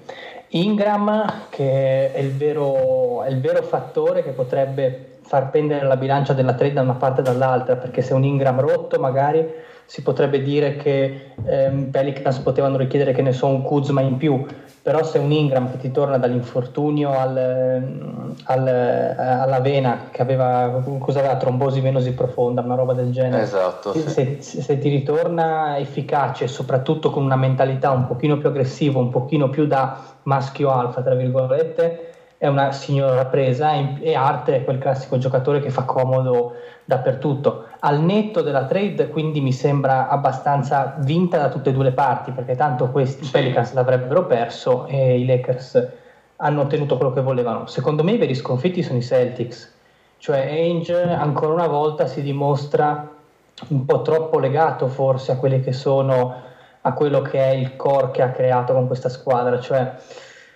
io ci avrei provato nel senso magari a dar via Tatum perché comunque non è che abbia fatto una stagione da dire ah questo è il mio go to guy che mi può portare alle finals. E sacrificarlo sull'altare Anthony Davis magari poteva essere una mossa sì rischiosissima perché comunque ehm, avresti messo in discussione questi tre anni di certosino rebuilding e accumulo di asset. Però comunque avrebbe voluto dire dare finalmente una sferzata decisiva a quella che è la percezione dei Celtics, cioè adesso i Celtics secondo me vengono visti come una squadra fortissima, però non è una squadra che si siede al tavolo delle grandi, eh, di quelle che si possono avere delle grandi pretese per il titolo, per come la vedo io. No, Cosa che invece sarebbe potuto succedere con Anthony Davis. Anche perché bisogna vedere Kerry che fine fa. No, anche perché in Carrick questo, in questo momento... Esatto, in questo Allora, momento... quello è ovvio perché comunque che non sarebbe rimasto per l'ultimo anno è chiaro, bisogna vedere con chi rifirma e sembra e, e- e Boston non sembra precisamente tra le opzioni che più gradite in questo momento, è uno dei rumor che vengono fuori. Esatto. Tra l'altro estendere il discorso che dicevi giustamente tu sul fatto di grandi sconfitti, secondo me grandi sconfitti non sono solo i Celtics, sono tutte le squadre, le, le- le second tier contender eh, dell'Ovest, cioè Houston, cioè Denver, quella gente lì, che nell'anno in cui magari si era aperto uno spiraglio con eh, Golden State che ha rotti praticamente sia Clay che Durante e l'anno, la- e- e l'anno prossimo ci sarebbe potuta essere più più bagarre, si trovano un'altra powerhouse che a mio avviso Madonna, in questo veramente. momento solo con quei due da soli, con- se, se non fanno cazzate, diciamo i, Celt- i, i Lakers co- chiudendo il mercato, sono i favoriti del prossimo anno, è difficile pensarla in maniera diversa ad ora. Ma eh, sul discorso di Ainge, secondo me non, cioè, il- non ha voluto prendersi il rischio, soprattutto sul fatto che Anthony Davis eh, non, Firmasse. non- sì, mm, cioè, non avevi la sicurezza che potesse firmare, che potesse rimanere. Quindi quello ha avuto un certo peso perché comunque il tantan mediatico era molto più vicino alla sponda Lakers. I Lakers hanno solamente attuato in maniera diversa quello che avevamo già subodorato a livello di deadline. Poi hanno preferito le scelte piuttosto che avere Kuzma, eh, Kuzma dentro per dire, no? che era l'unico giocatore che è rimasto fuori dei giovani che è stato smazzato poi ai Pelicans. Beh, Ku- Kuzma secondo me lo volevano fortemente tenere i Lakers. Infatti hanno fatto benissimo, secondo me, tenerlo, è stata Ma una grande giustamente- Beh, ma quello giustamente. ci, ci hanno schiaffato dentro la 4. Sostanzialmente ha fatto 4 per Kuzma, più o meno così, perché alla fine più o meno lo scambio quello è stato. E- ma d'altronde è, è buono, è, è buonissimo per giocare da terzo terminale offensivo, perché comunque con due così già Kuzma come terzo terminale va bene e prende 2 milioni, ovviamente le considerazioni salariali sono preponderanti, molto meglio tenersi lui piuttosto che uno chiunque tra Lonzo e Ingram perché prende un quarto. Terzo terminale o anche quarto, perché dipende chi prendono, Mm. visto che Certo, dipende che, no, no, certo, dipende che arriva, però per me non è folle pensarlo a- come terzo terminale. Terzo terminale vuol dire anche solo 15 punti a partita, però se gli altri fanno 25, Chi vedreste bene adesso come free agent? Nel, Middleton. Bravi, eh, penso esattamente come te. Secondo me sarebbe... non arriva, però Middleton eh, perfetto, molto E meglio di Kemba. sì, sono Metti d'accordo. Middleton in questo motore, uno che ti difende, non vuole possessi, uno bravissimo in spogliatoio, sarebbe Sì, sì. un normalizzatore. Sarebbe... playmaker secondario, tiratore, comunque un po' di pull-up jumper, eh, gioca almeno due ruoli, perfetto. Kemba mi fa un po'... ci starebbe bene. Con due così, d'altronde Kemba va bene, però difensivamente un po' più sospetto, ha mi pare uno o due anni di più, va, va protetto da un sistema difensivo, l'altro ti aiuta a crearlo, eh, vuole un pochino più di palle in mano, è un po' più alfa dog come tipo di mentalità, e già di alfa dog ce ne sono due. Mhm. Tra l'altro mi Bene, sembra bene. Fede, che, che- che lo prendesti Middleton in un... Ti ricordi che facemmo questa specie di fantasy Sì? Era una ricordi roba così? Ricordi benissimo, io ho preso anche Cousins a 100 milioni e, mi- e tutti mi dicevano no, beh, sono pochi per Cousins, anche se il- il- adesso lo prenderei a 5 e tutti mi dicevano ma è troppo, sei matto, adesso lo prendi a fare quel pollito. Sì, sì, ero andato, avevo detto a Middleton più un altro, e, mi sa 80 per 5 avevo offerto per Middleton, ora sono pochi. Beh, è più E facile- invece, invece facile i Pelicans diventano una squadretta comunque abbastanza interessante. Probabilmente non da playoff subito, perché comunque la concorrenza è asfissiante. Però comunque dai, adesso Adesso vedi- tempo a perdere, vediamo l'anno prossimo chi esce. No, esatto, comunque hanno un quintetto molto molto futuribile perché chi hanno? Avrebbero Alonso, Art se lo mettono dentro, un eventuale Ingram, Zion, la 4, cioè ce n'è di, di materiale. No, ma scusa, come Art dentro? Ci sarà Holiday dentro? Eh, ma Holiday sembra che sia partente. No, io- ah sì, hanno deciso che... Sai che non ho visto per Ho, let- ho letto questa notizia 4 più Holiday per Bradley Bill. Ah, ok, quello lì dici, merda. Secondo me fanno una cazzata. Sì, sì. Ah, anche secondo me No, perché no, comunque non c'entra molto no, con, non ha molto con la senso. Ah, di anni. cazzo sta Esatto. qua, dai. Che, che- che senso ha Non ha roba? senso. Che poi tanto Holiday ha giocato anche da, da Guardia, guardia. lo scorso anno con Payton. Con Rondo giocava benissimo. o con poi, Payton, che poi sarebbe la stessa cosa che giocava con Lonzo Ball, che tanto Rondo e Lonzo Ball sono gli stessi... La, la- la stessa merda alla fine. Due giocatori che Oh, difendono io e non riporto quello, quello che si attacco. dice nel... No, no, certo, certo. Bill, cioè, boh. Boh, ma anche chi gliela fa, va bene la 4, ma chi gliela fa fare anche a Washington già hanno uno Sì, che ma- prende una marea di soldi, cioè, de- Eh, Fossi in Washington lo cederei in un'altra maniera Bill personalmente. Sì, appunto. Decisamente. non è- Penso che possa valere molto di più che una quarta e che cazzo gli può dare New Orleans. Più di questa quarta. Eh certo. Una domanda, Pat, tu se dovessi cedere, se tu dovessi cedere Bill, che dici vabbè mi tocca cederlo, tu a chi lo cederesti? Che cosa vorresti tu? Mm, una scelta e per a quel punto dovresti ricostruendo, quindi non vai a prendere gente come Holiday, chiedi un... non- non so, chi- chiedi più di una scelta, non la quarta di quest'anno, ecco. O qualche swappata qua e là. Devi prendere o gente giovane, se no non, non Holiday, puoi chiedere... Però ripartiresti tu, diciamo. Sì, non ma fai una lateral, cioè riparti da zero. Eh sì, se vendi Bill sì, perché poi ti resta Wall che Ok. però è più vecchio e torna un infortunio, Non sai come torna. e giovani non ne hai. E... Oddio, cioè, nel senso ne hai quelli che abbiamo preso lì que- que- quest'anno, ce li hai, però boh, non è che siano delle star. E... No, certo. No, qualche, o qualche giovane eh, o, qualche, o qualche giovane più scelta, sì, un- qualcosa del genere. Holiday proprio non ha senso secondo me.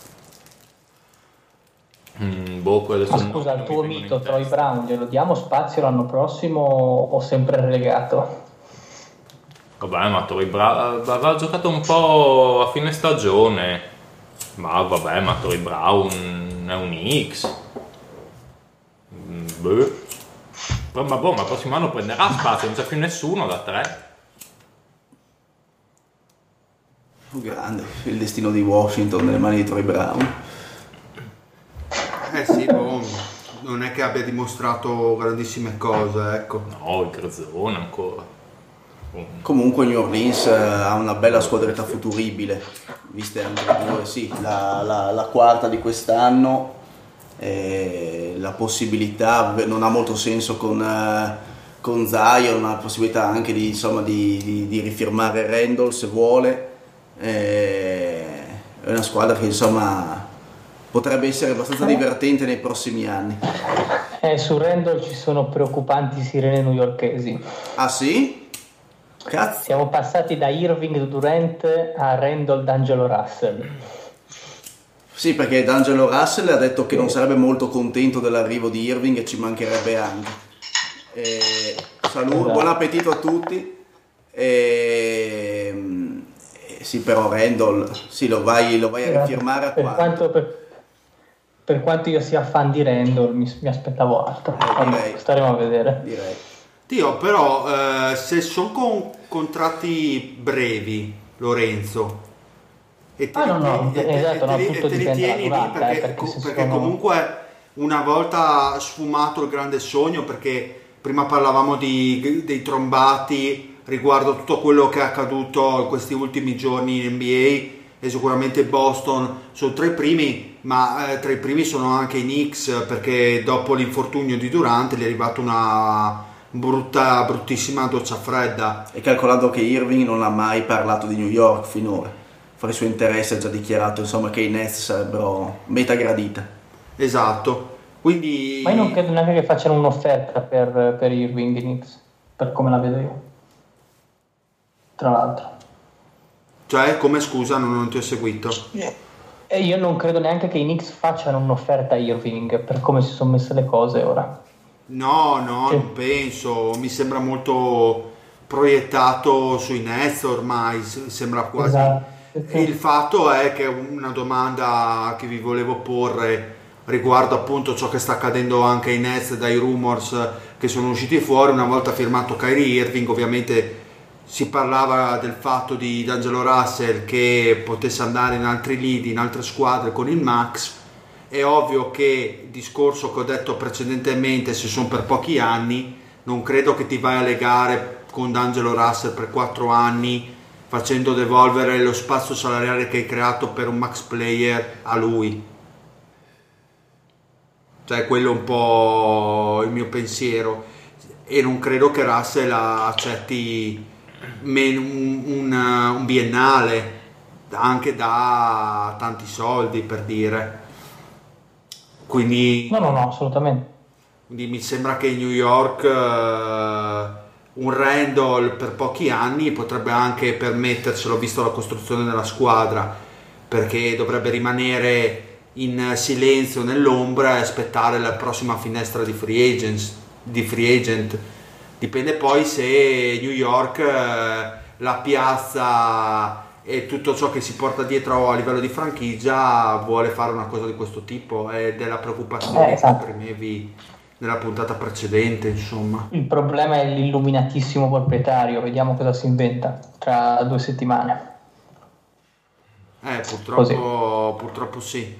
Invece mm, appunto volevo fare la domanda. Eh, Russell dove lo vedete bene? In quale contesto?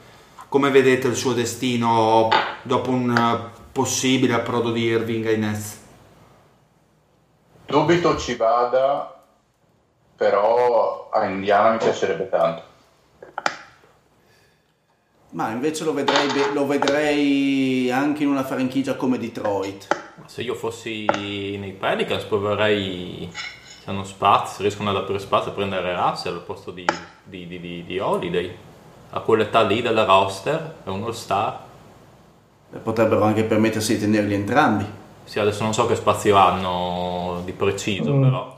Non è praticamente pari a zero un secondo. No, forse non ce la fanno perché hanno, se non sbaglio, Hanno, non- hanno- per trade Davis hanno 92 milioni, ne avrebbero un'ottantina circa. E non credo che bastino. che range di salario diamo a Russell Eh, si Vedi- prende bei soldi. È comunque uno star. Sì, a quell'età qualcuno gli dà i soldi. Indiana non sarebbe, sarebbe interessante, sì. Eh, beh come fit eh, a Indiana andrebbe o qualche molto bene. squadra tipo Chicago, quelle un po' più giovani, dove si amalgama bene nell'età della squadra e ti per- permetti di dare un massimo a un giocatore di 23 anni, quanti ne ha? 22-23, boh. E magari una di quelle squadre lì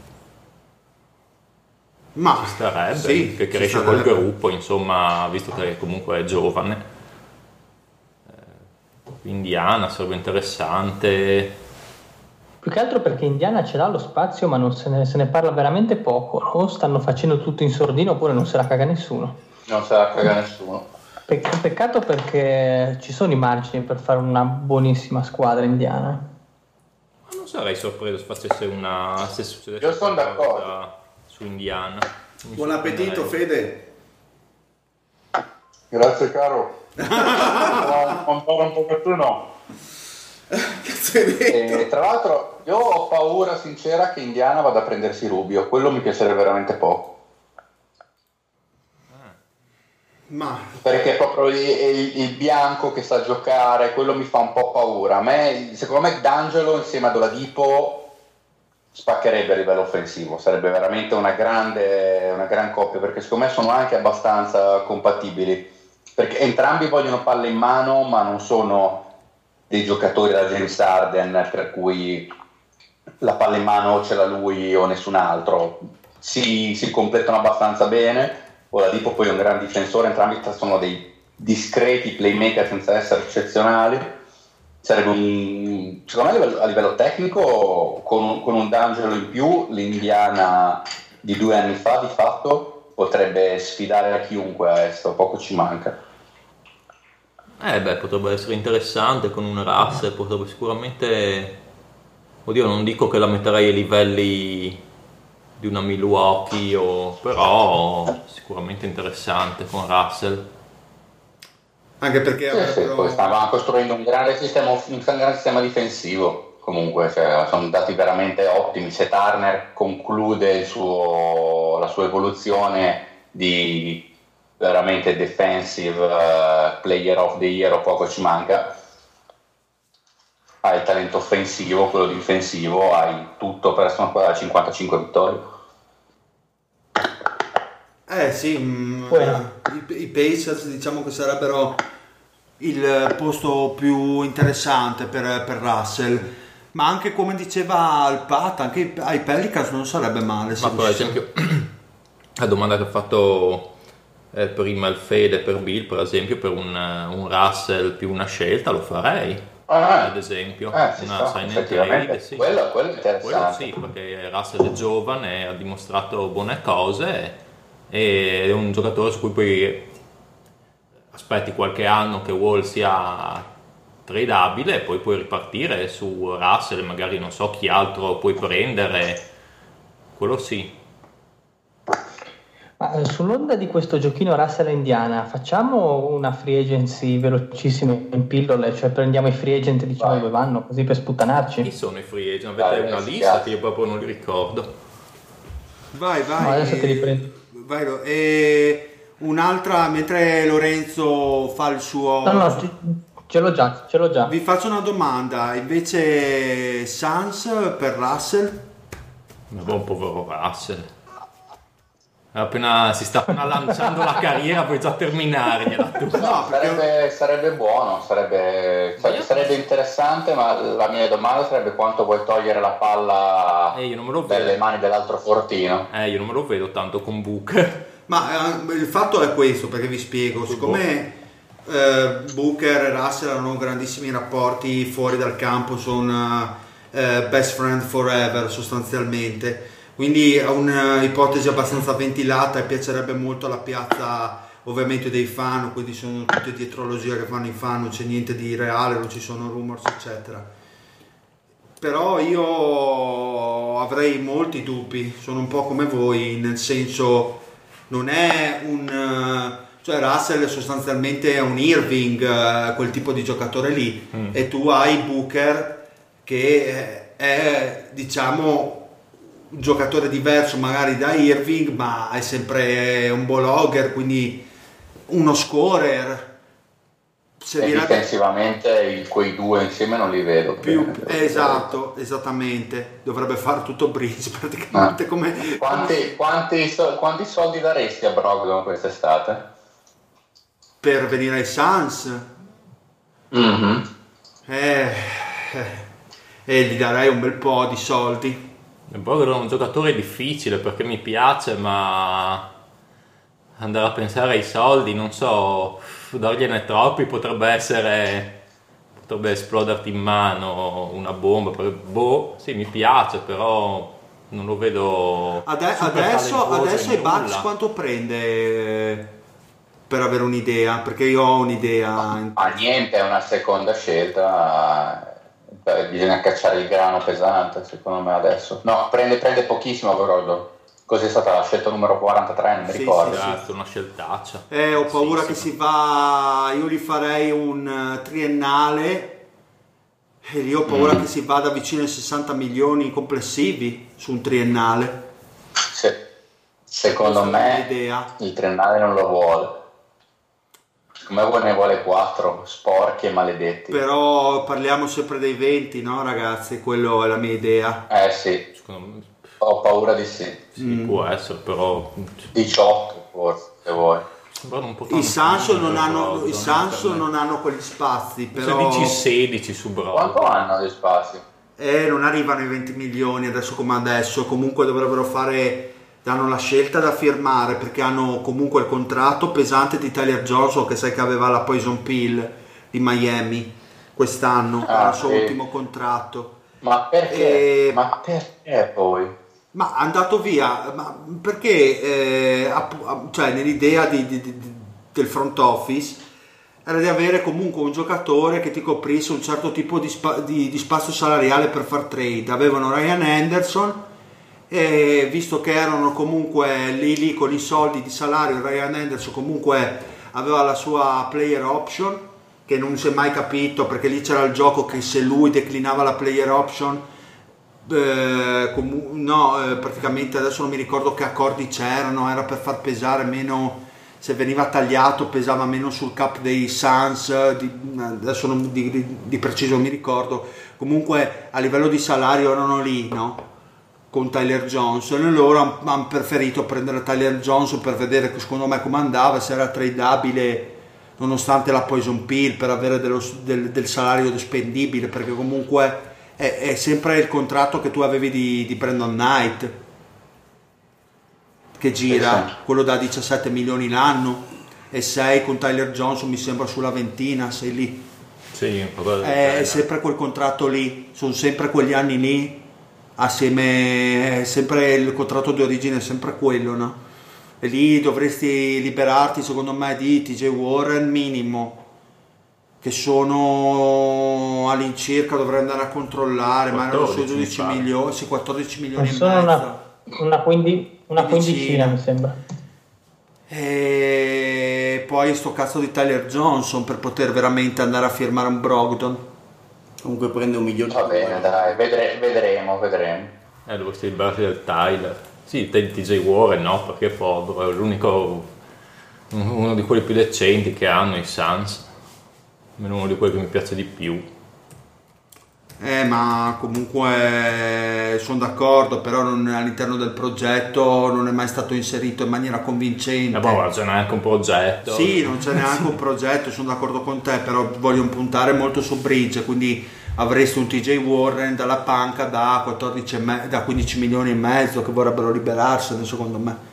Preferiscono prendere magari quel veterano a poco e migliorare la, la first unit, perché comunque gli spot di play e di, di- di power forward sono vacanti, chi metti? Ti puoi permettere ancora TJ Warren da 4 titolare? Direi di no. Quindi sì, è un po' da capire lì che cazzo vogliono fare, secondo me lì del- del- nel Certo. draft si capirà bene o male. Boh, vai col giochino. Allora facciamo, vabbè, Durant. Eh, partiamo alla grande. difficilissimo. Mm, Sì, Durant. Cosa fa? Io sono, io questa settimana rim- ho maturato un po' l'idea che aveva proposto Mario la, la volta scorsa, Sì, cioè di Golden aspetta che State. facciamo perché questa puntata aspetta Lorenzo perché questa puntata esce nei modi nei modi giusti nella consuetudine visto che l'altra non l'abbiamo fatta uscire però è stata diciamo una ghost track che abbiamo messo solamente nel no- nostro gruppo Telegram quindi poi avevamo ragionato sulle destinazioni pro- possibili e plausibili di Durant alla luce dell'infortunio quindi vai pu- puoi continuare giusto per chi non eh, ha avuto modo di ascoltare quella puntata No, niente, credo che prenderà 5 anni da Golden State con eh, magari tutta una serie di clausole legate al rendimento, partite giocate, eccetera. Alla Embiid? possibil- alla, alla Embiid alla Embiid sì e magari con qualche possibilità di uscire da entrambe le parti dal contratto, cioè una sorta di player barra team option tutte insieme. Non so se si può fare, però comunque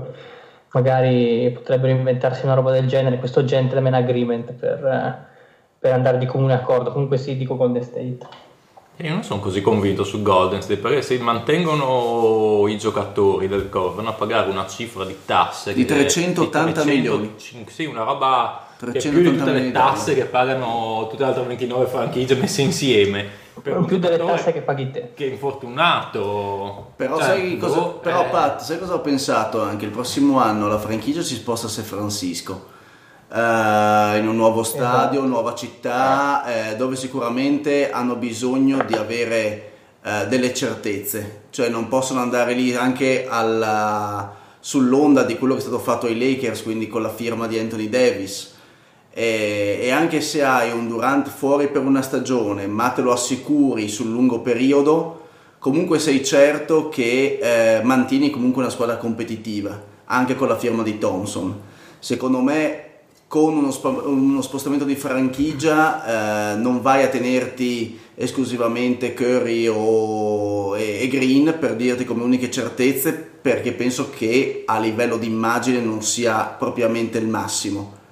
È anche vero che per quello che hanno dimostrato, insomma, stiamo parlando della franchigia più forte degli ultimi vent'anni, penso che quei 380 milioni, e facciamo lo stesso discorso che si faceva dei Lakers ai tempi di Shaq e Kobe, eh, in qualche modo ti rientrino.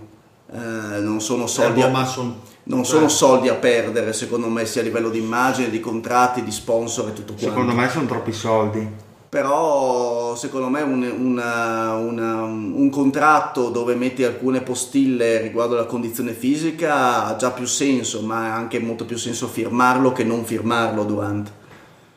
Io non so, non mi sorprenderei. Come la vedo casi, io. Sta abbastanza oculata la dirigenza finora, quindi non mi sorprenderei se. È un giocattolo che è difficile anche rompere, sinceramente.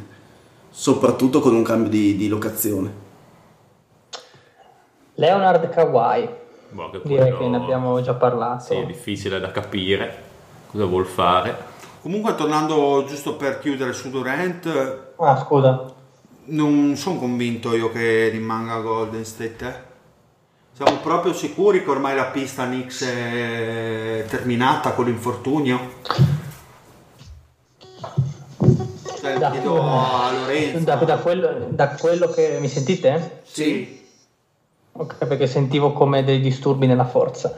No, da quello che percepisco ora in questa settimana e mezzo, cioè il lasso di tempo dall'infortunio a oggi, mi sembra che non ci sia tutta questa voglia di buttarsi sopra, di buttarsi su Durante. Mi sembra che si siano molto eh, inquietati proprio come voglia di fare il super team.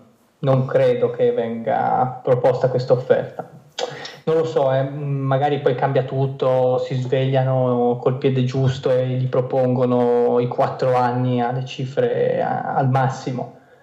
Per adesso ti direi di no, poi vediamo cosa succede. Tu come No. lo prenderesti a livello di fan? Eh, a livello di fan, eh, tanto vabbè, stiamo parlando un giocatore totale, eh, non, non mi dispiacerebbe perché bene o male si ritornerebbe un attimo, quantomeno si ritornerebbe a parlare di New York nel bene o nel male. È anche vero che mm, onestamente non saprei perché comunque eh, l'anno prossimo cosa si fa? Si gioca tutto l'anno senza Durant e si riprova a fare schifo, si riprova ad andare in lottery? Potrebbe essere un'idea, però ti ritrovi l'estate dopo ancora con una squadra iper giovane, un Durant che ormai ha la soglia dei 31 anni, ritorna da un infortunio al tendine d'Achille.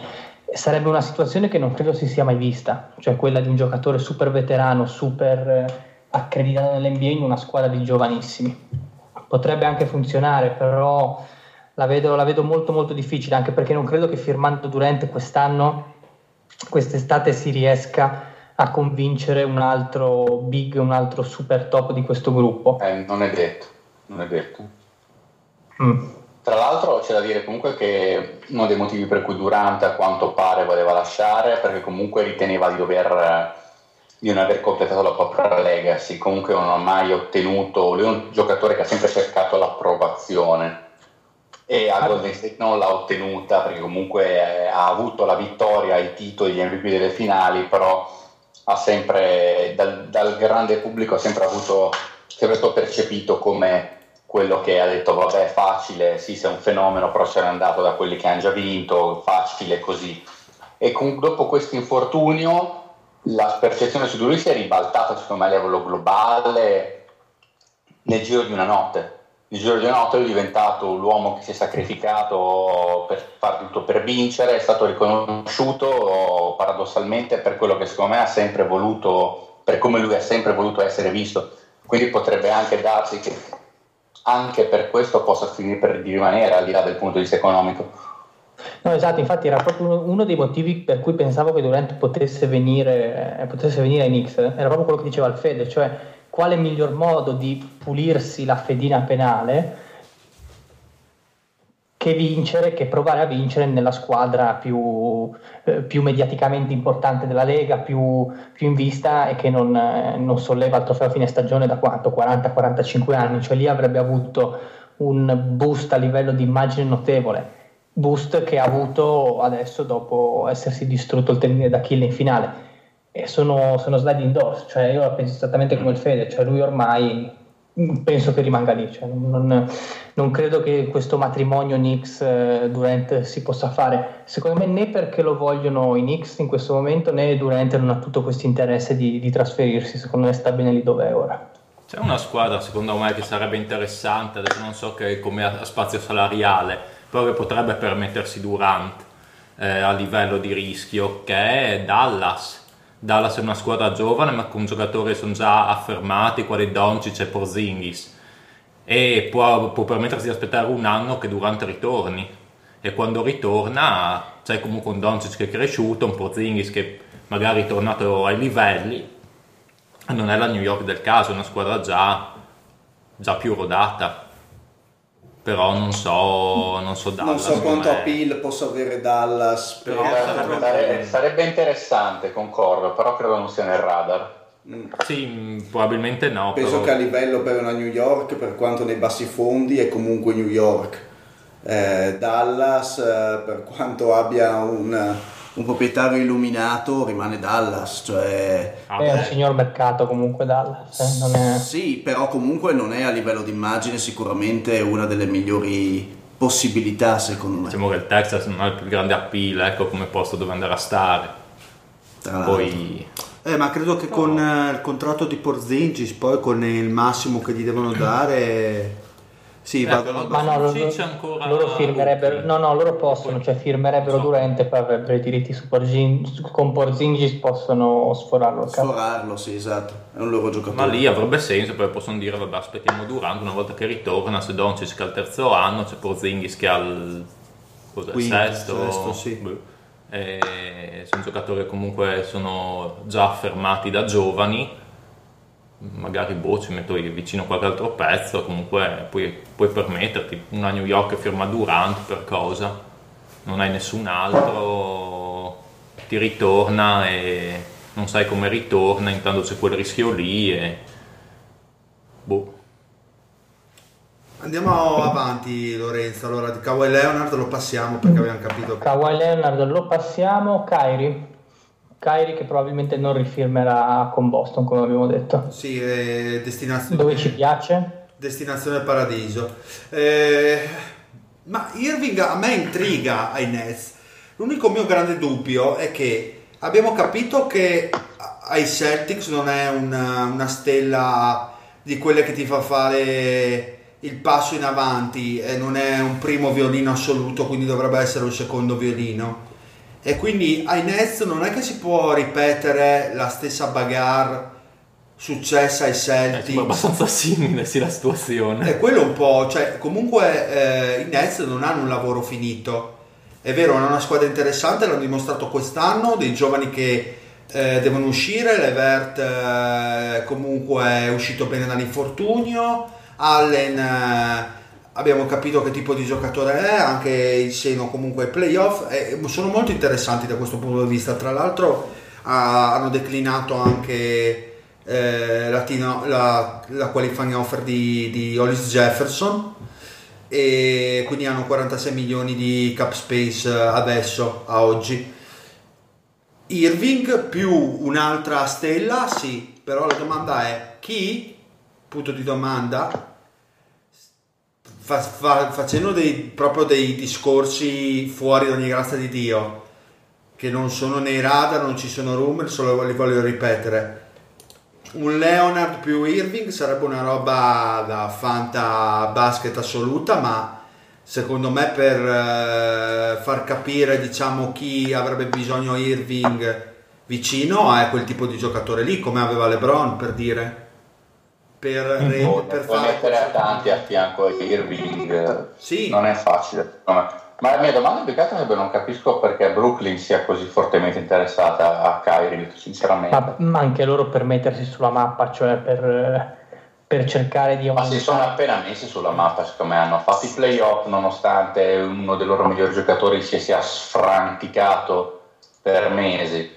Secondo me era interessante fare un percorso evolutivo. Comunque D'Angelo è sicuramente peggio di Kyrie oggi come oggi, però anche tanti anni meno, fitta molto di più il progetto, l'impressione, non lo so.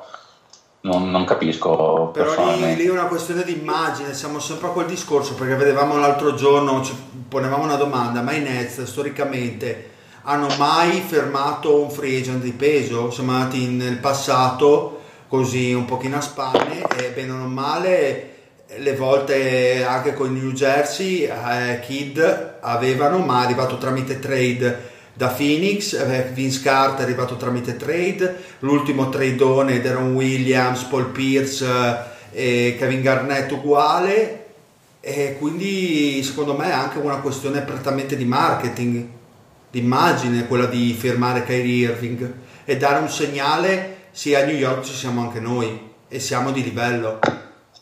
Soprattutto per quello, loro hanno, hanno questo un po' complesso di inferiorità che magari firmando Kyrie nell'anno in cui i Knicks sono, decidono di star fermi, potrebbe, potrebbe fare la differenza. Io lo vedrei bene agli Spurs, Kyrie Irving. Eh, Vabbè, sarebbe da Dio, però devi riuscire a prenderlo. No, nel No, gli senso... Spurs non hanno spazio per... No hanno, novan- no, hanno 97 milioni quest'anno, eh, il prossimo anno, quindi hanno, comunque riuscirebbero ad assorbire i 18 che prende di player option. Eh, Eh, ma, la- ma ci rinuncia alla player option. sì, eh, sì, è vero, ha già, ha già detto che, che rinuncia, però mm, non so, tramite magari, visto che comunque stiamo facendo fantabasket, tramite qualche trade lo vedrei bene, lo vedrei bene agli Spurs con altri giocatori che, non- che lo tolgono un attimino dalle castagne della responsabilità. E che contratti grossi gli Spurs chi hanno? Ne hanno tre, ne hanno, cioè, boh, Cioè hanno Rudy Gay scade quest'anno. De Rosan, Aldridge e basta. E E, Patty Mills, Patty Mills. che sono quelli Infatti mi sotto. un metodo. Io lo terrei per sempre. Per il resto Rudy Gay gli scade quest'anno. E il resto poi hanno tipo 7 milioni di Bertans, una roba incredibile. Ma tanto loro si firmano Bogdanovic sono tranquilli, lasciateli. Ah beh, allora. Firmano la superstar, non vi preoccupate. E che yay. Ma, Kemba? Ah, ok, volete... ok. ma su Irving altre destinazioni plausibili? Non ce ne sono perché dopo il rumor dei Nets... eh, A meno che non abbiamo detto i Lakers. Sì, ma, non- ma- ma hanno lo spazio per firmarlo? sì, Ah sì? Dio, hanno 30 milioni. Ah, non, boh, no, non- vediamo. non avrebbero il suo spazio per il max.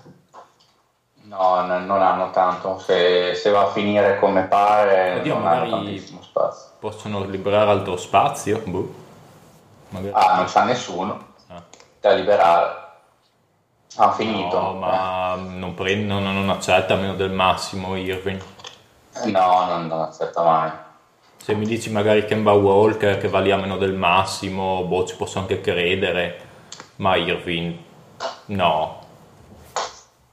Ma per dirvi qua Ah, eh, c'è proprio un, un rumor di Real GM eh, che dice appunto che David Aldridge di, di Athletic ha detto per mesi, che, per mesi che Kyrie Irving vorrebbe giocare assieme a Anthony Davis. Presumo che l'avrebbe, l'ha, detto ai tempi in cui magari un arrivo di, di Davis ai Celtics fosse abbastanza nell'aria. Sì, esatto. ecco. E, non lo so, non lo so, cioè, boh, dipende, magari qualche accordo si riesce anche a trovare, credo, non lo so, lo spazio hanno comunque un bel po' di milioni disponibili, perché se si parla comunque a ridosso dei 30, magari fare uno sconticino per tornare a giocare con LeBron, giocare No, per il titolo. uno sconto Irving secondo me.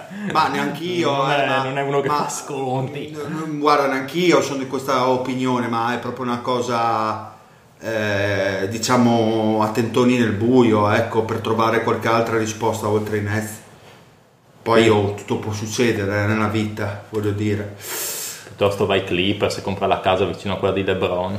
Ah, beh, eh, ca- capa- Che sarebbe una cosa degna di lui, sì, sì. visto che è un super mostro. Capicissimo.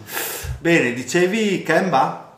Kemba, Kemba che penso sia diviso tra Charlotte e eventualmente i Lakers, anche se secondo me rimarrà Charlotte a sto punto.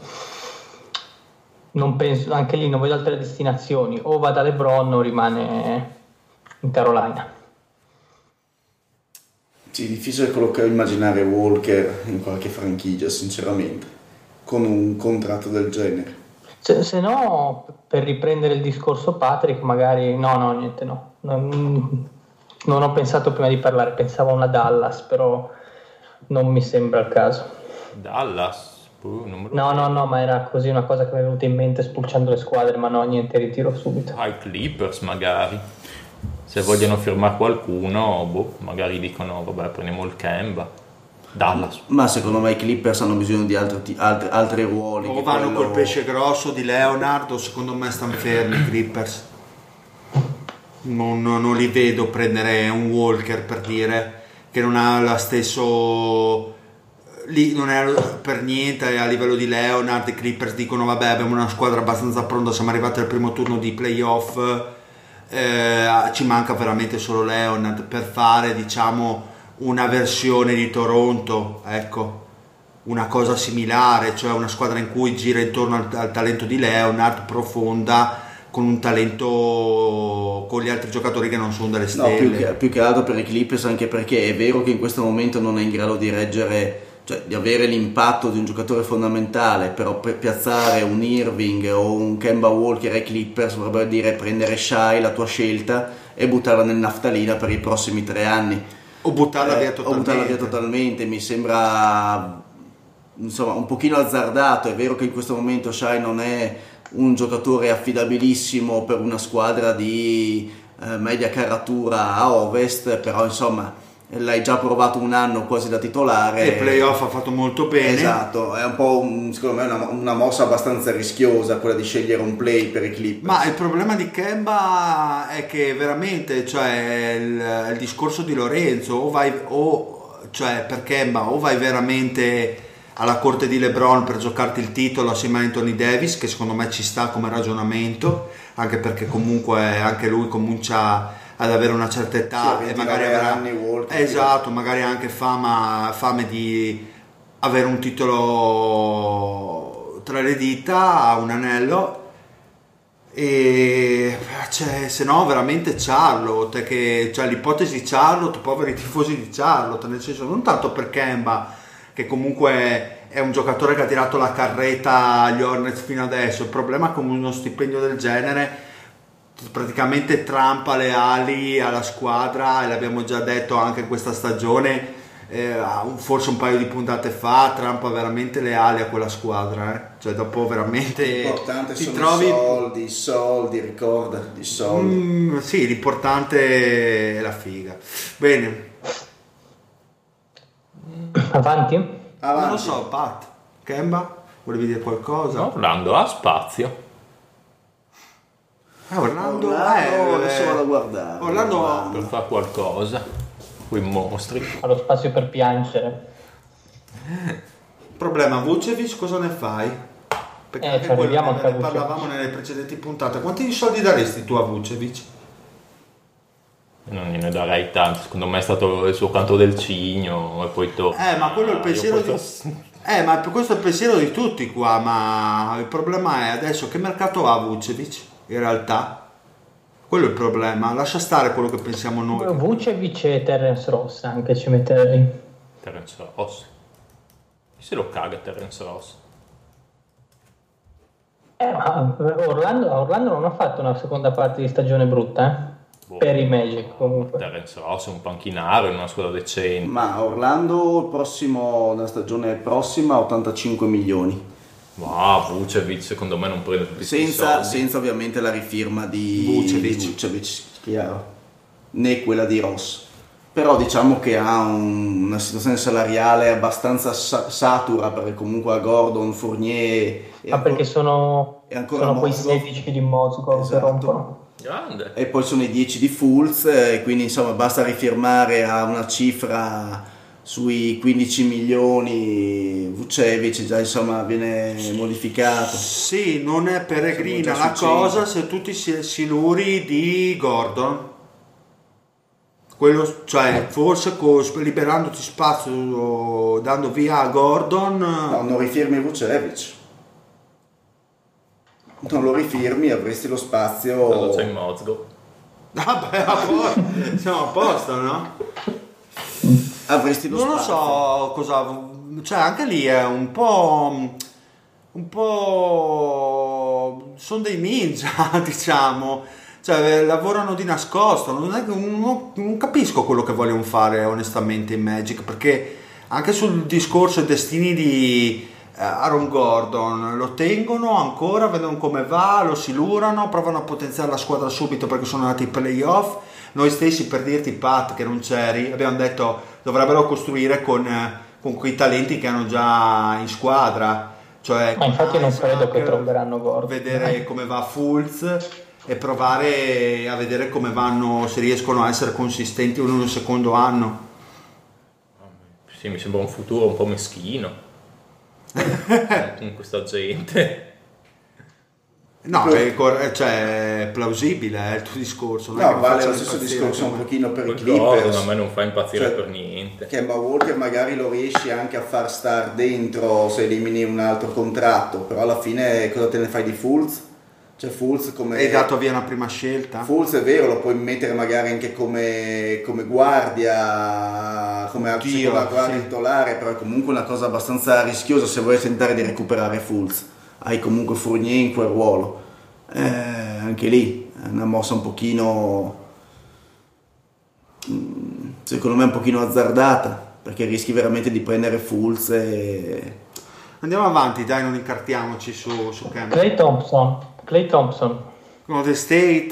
Sì. Golden State, dai via. Rifirma, ciao a posto, passiamo oltre. Sì, sì, rifirma, Esatto. rifirma. Ecco, qua ci divertiamo. Porzingis, Beh, dai, Dai, Rifirma. Dallas. Firma, firma Dallas.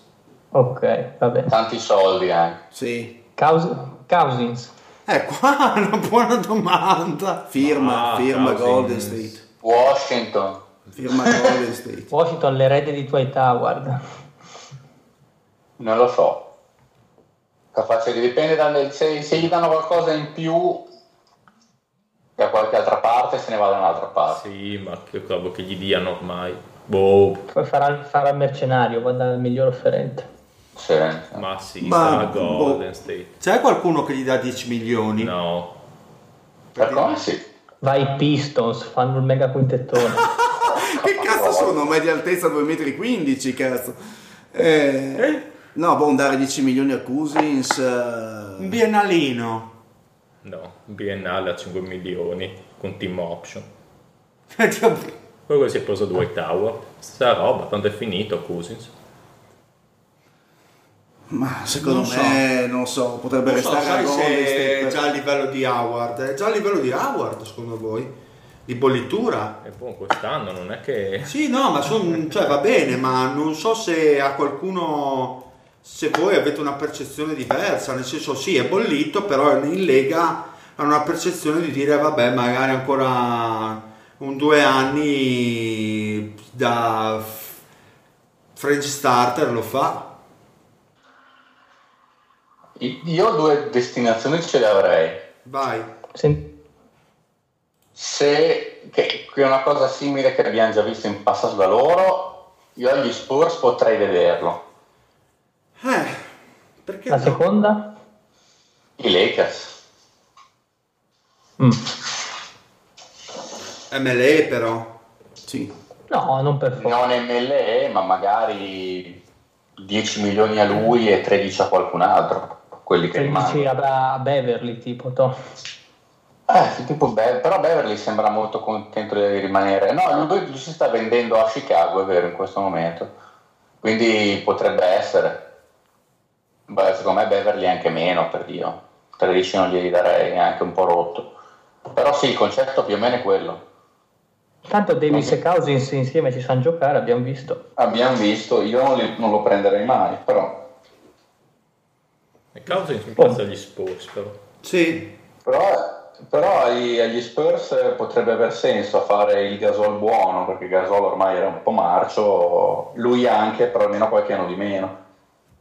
Non è mm, brutta come ipotesi. Non è Però sì, credo sempre sui bassi prezzi perché Sì, ah, gli danno la full MLE. sì, così. Quella da 9? Quello Sì, quella da 9, gli dai un biennale da 9. Sì. Eh, ciaone. Andiamo avanti? Yes. Butler, Fila. fila, Secondo me rifirma, ha chiesto i soldi e fila glieli dà. firma con fila, ok, ci piace. Vucevic l'abbiamo già visto. Tobias, No, eh, cioè... In realtà, in realtà Butler io lo vedo, ancora, lo vedo ancora ai Clippers come possibilità. Con qualcun altro però. Sì, sì, non solo Solo lui. Per me non va. Ah, dici, ma di- in- nel senso mm, di rafforzamento della squadra, dici? No, secondo me, cioè, se, se dovesse cambiare squadra sarebbe, per dire Clippers non va solo, solo Butler, ci va con qualcun altro, cioè due free agent che Sì, firmano sì, insieme. sì, sì, sì, in quel senso sì. Esatto. Tobias di ritorno più Butler. No, boh, Tobias ha già manifestato un interesse per i Nets, non vorrei adesso dire... Se- se- un- Una settimana fa so che aveva... eh, c'erano queste voci nell'etere di un avvicinamento tra Nets e Tobias Harris. Poi, insomma, che si fitterebbe anche abbastanza, eh, perché comunque i Nets in quel ruolo non è che siano proprio fornitissimi. no. Anche perché hanno solamente Carroll, se non sbaglio, eh, che è abbastanza alla frutta. Oh, Carroll penso sia finito Sì, ormai sì, contratto. Sì, esatto, però sì, lo scorso anno non è che abbia dato questo grande contributo è e- finito, e, non hanno, e non hanno giocatori in quel ruolo. Sì, sì, è strafinito Carroll ormai. Eh, Vucevic se non rifirma Orlando c'è qualche stronzo che gli vuole dare i soldi secondo voi? Eh, non è facile perché Eh, non è facile. secondo me ci sono tante squadre a cui piace ma nessuno che lo vorrebbe pagare. Persino Sacramento ha detto che sì, lo rispettano come giocatore ma non sono così interessati. Anche perché insomma è uno che ades- adesso prende 13,2, eh, questo qua lo vai a pagare veramente sui 18, Eh, 20. fra i 18 e 20, sì. Questo, questo secondo me è un altro che se va tutto quanto a fanculo magari un annuale ai Lakers a 20 milioni lo prende. Sì, Mm. ma, ma non questa stagione, intendi questa stagione? Questa stagione ma annuale in stile Caldwell Pop. Sì, potrebbe. Ma secondo me ha troppe pretendenti. Caldwell Pop non aveva proprio nessuno che lo voleva. Eh, secondo me Vucevic qualche richiesta ce l'ha. Per- No, beh, Pop aveva anche il discorso agente in tra comune, eccetera. tra l'altro. secondo me Vucevic cerca, cerca un contratto, insomma, il, contra- il contratto di fine carriera. Sì, insomma. lungo, lungo secondo me. Per quello se Orlando veramente gli dice vabbè ti do 4 anni, prende quello. No, beh. no. Eh, dipende da quello che gli offrono, il problema è quello. Però non so se chissà cosa vuole fare Orlando. Sì, Sinceramente altre squadre dove potrebbe andare non... Mm, sì, è un po' difficile dire chi ha bisogno Io di... se fossi un GM, la- un Vucevic per come insomma, il suo, è stato il suo andamento degli ultimi anni, non è che lo rifirmerei a quei soldi molto volentieri. No. Non lo toccherei Oh, neanche che-. Ma neanche io. Il problema è quello, ma per dire anche Dallas, che abbiamo già nominato, Dallas i soldi ce li ha, fanno anche il, il tandem eh, europeo-slavo, sarebbe anche interessante, il problema è che ti deve ancorare la difesa, è andato anche abbastanza bene difensivamente quest'anno Vucevic, solo che qualche- c'è qualche legittimo dubbio, voglio dire. E poi coi dubbi tenerti, che ne so, 60-80 milioni di stipendio sul groppone coi dubbi ti ci pulisci discretamente Eh. il culo. Esatto, tra l'altro teniamo conto del fatto che, come ben sappiamo, il, eh, voglio dire, Dallas, come dicevamo, viene, ha adesso DeAndre Jordan eh, in, in scadenza, se non sbaglio. Sì? Sì, Sì, sì. Eh, quindi- Eh, no, no, è Jordan è a New York. New York. È a New York, giusto, scusa, eh, l'ha tradato Sì. giustamente, Sì, come sì. Infatti dicevo, non mi ricordo neanche se ci, sia, se ci fosse ancora. Ma è in scadenza. E, e il problema è che ha, ha anche detto che Porzingis lo vuole far giocare da 5. Auguri, Porzingis da 5 prende tante di quelle legnate, non dura Ho 10 partite. sentito, dire, ho sentito dire che lui si rende conto che comunque nell'NBA di oggi ha, valo- ha molto più valore come rim protector, in- indeterminatamente contro determinati, eh, contro determinati avversari. St- Staremo a vedere. Rim protector in aiuto, Porzingis sul- sulla palla fa una fatica bestiale, gli mettono la palla spalla sul petto vola via. Comunque vabbè, poi vedremo. Poi? Quello dopo? Middleton, Per Rifirma. me gli- lo ricoprono di soldi. Anche Sì, secondo rimane me. Jagger in bocca, gli ti diamo quello che vuoi, ma please rimani, please, please pretty please. Ma secondo te, scusami Fede, eh, Mm. ricoprire di, di dollari, nel senso che per come, come lo vedo io è ovvio che sia fondamentale nei meccanismi di Milwaukee, però insomma più di 21 milioni e 22 io difficilmente glieli darei, ti dico la verità. Ah, il, pro- il problema è che il coltello dalla parte del manico c'è a lui. Sicuramente. Loro non hanno modo di, di andarlo a... non hanno modo di sostituirlo. A quel punto lui è chiaramente il giocatore più forte che hanno in scadenza, E tra Tanto l'altro la, la- la- la squadra è arrivata comunque a un discreto livello eh, con lui, quindi Mm. non è che andresti a fare un, una sottrazione, ecco, offrendo quel contratto alla nel stessa senso che squadra poi- l'anno scorso. No, sai perché vi dico? Perché vero. poi devi rifirmare giustamente Brogdon e lo rifirmi come firmerai Middleton, questo è chiaro. Il problema è che Eh, poi mi chiaramente sei, sei così saturo perché ovviamente andrai a uno spazio salariale abbastanza incredibile e, e poi però non, non- non aggiungi nient'altro probabilmente al roster, se non a qualche MLE, al roster che hai già. Cioè, Io ho molta paura che Brogdon Dici? non riescono a Sì, riformarlo. Dici? Secondo me non rimane Brogdon. Ho paura anche Ah, se devo andare, se devo andare, Adesso non si- so, adesso vogliamo, si- dire, vogliamo per dire 80 per 4, ma per me sono pochi, 90 per 4 a Middleton. Se dopo una Phoenix del caso offre 18 a Brogdon, eh, come lo tieni?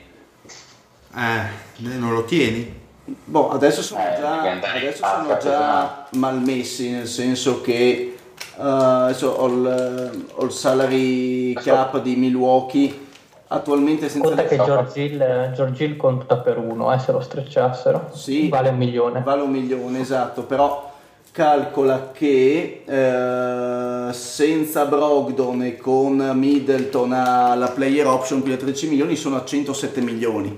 È vero che possono Ah, rifirmarli, no, possono rifirmarli tutti e due, ma poi sono veramente full. Sono Od- pallanti. od- Oddio, aspettate, sarebbero tutti e quattro, perché ci sarebbero anche Lopez e Bledsoe.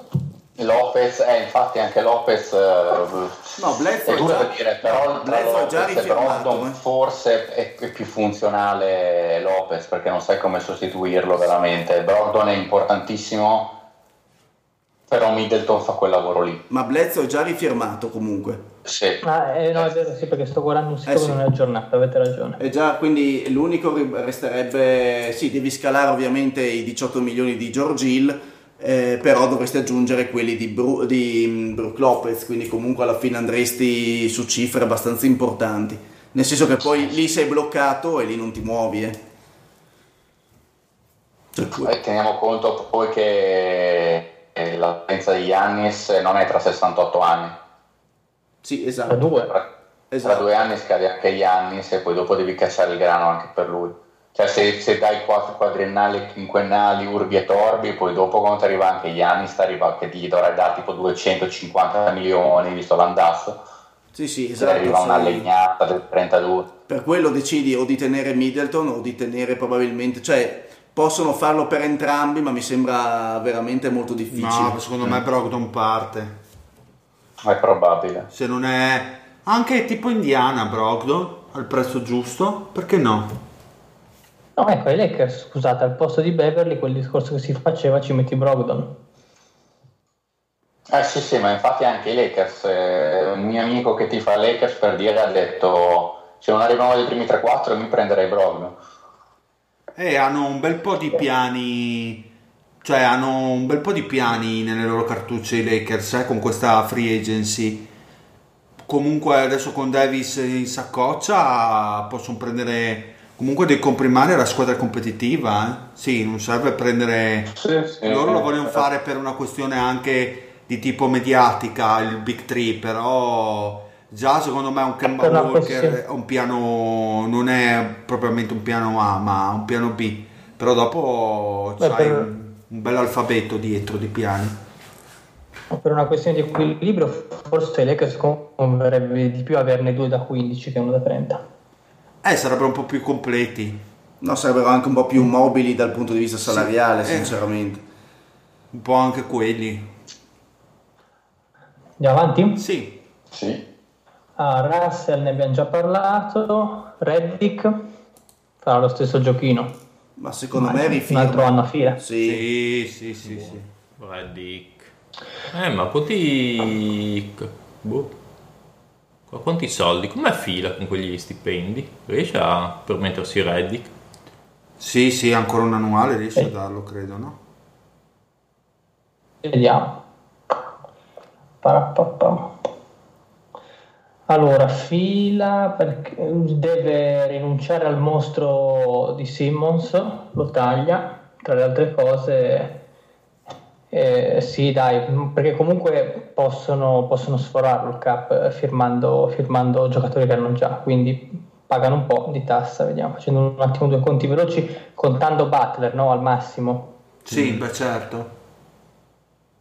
Contando Butler e togliamo beh, anche Marianovic dal, dal conto. Come? Allora, vediamo. E quanto gli diamo a Reddick? 5, 5 milioni. Come quest'anno? Come quest'anno, quindi un 10. 13. Non la prendi- cosa prendi? 13? Non mi ricordo. C'è da guardare. Sì, una roba del genere comunque, dai. Vabbè, ma no, comunque è fattibile, cioè con, con 13 non andrebbero praticamente neanche sulla tassa, non andrebbero neanche a pagare la tassa. Ah, Avrebbero- merda, prende 16. boh. Ah no, è il, cap- è il capold, come no? No, prende 12 e 2,50. Eh, 12 2,50. Io ho contato un contratto da 13. Sì, Da ma 13 sì, con eh. Embiid, Butler, Reddick stesso, Simmons e qualche rookie che si portano dietro sarebbe una cifra sostenibilissima. E in più avrebbero anche la mid level quella piena. Quindi Ok. sì, sono tranquilli. Quindi Sì, Ah, sì. sì. sì, rimane a fila, secondo me non va a impelagarsi in altre realtà. Brogdon l'abbiamo già detto, poi Orford Orford pare, pare sia indeciso se tenere la player option eh, o, ri- o rimane tornare free agent. Sì, Io avrei detto che rimane un altro anno ai Celtics per 30 milionazzi, però an- anche secondo me boh, alla fine. E alla fine è probabile che... Vuole un contratto più lungo, l'ultimo contratto magari, visto che Eh, può ancora esatto. giocare, può ancora prendersi dei buoni soldi da qualche parte. Sì, non dico 30 milioni a stagione, Però- però magari può prendersi quei 18 per eh, boh, tre. 3 anni. Ma, ma qu- quanto valore può perdere facendo un'altra stagione però? Al netto di infortuni Eh, ovviamente. Può perdere Eh, tanto, sì, anche non quello. sai mai se succede un infortunio o cosa, quindi è un rischio per lui. E comincia a avere Se i suoi riesce a anni. prendere 3 anni di contratto per sì, anche 18, 16, sono comunque più soldi di, quei, di quell'anno. È sempre il rischio. È sempre un rischio. Io non so, boh. Secondo me. Non mi piacerebbe che, che, che andasse via da- da Boston così si inculano tutti. Per la gioia del torso. Dove mi piace. E rimangono con gli asset. Esatto, bravo, bravo, bravo Lore. Ford. Beh, dove, dove potrei piazzarlo? Vabbè, a Memphis, a Memphis, Orford. Eh, ma c'è quell'altro pazzo di, di, di rookie. Sacramento? Eh, se lo mette a Sacramento bellino. Mm. Però boh, Don Mario mi sembra che gli piacessero i suoi lunghi giovani. Sì, Sì, ma il Mario, il Mario è il solito, il solito transista che poi è arrivato ultimo al Fantabasket, dai non lo consideriamo il Mario. Lui crede ancora che Scala BC sia un giocatore di basket, dai.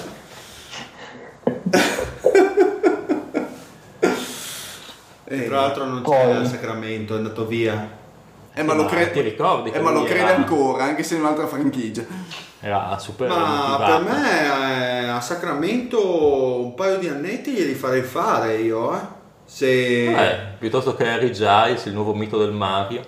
Ma secondo me non c'entra molto col progetto, però insomma, secondo me sono su una linea un pochino diversa quelli di Sacramento che per pre- prendersi Orford. Sì, ci no, sta. boh, mm, magari Secondo me è una squadra che non ha fretta di avere risultati, anche se fa peggio del- dello scorso anno per dirti il prossimo. C'è non- qualcuno che può aver bisogno di Orford o, o gli conviene restare quell'anno? Però sto pensando che può aver bisogno di Orford tra le squadre che hanno un po' di spazio, ma boh. Ma secondo me nessuna squadra che possa dargli garanzie di successo quanto Boston Celtics. Ehm, Ma forse resta ancora quell'anno. O magari esce dal contratto e negozia un, altro contratto con i Celtics. Può Anche. essere. Può essere, sì. Può essere plausibile. Non saprei dove piazzarlo altrimenti. Andiamo avanti? Sì. Mhm.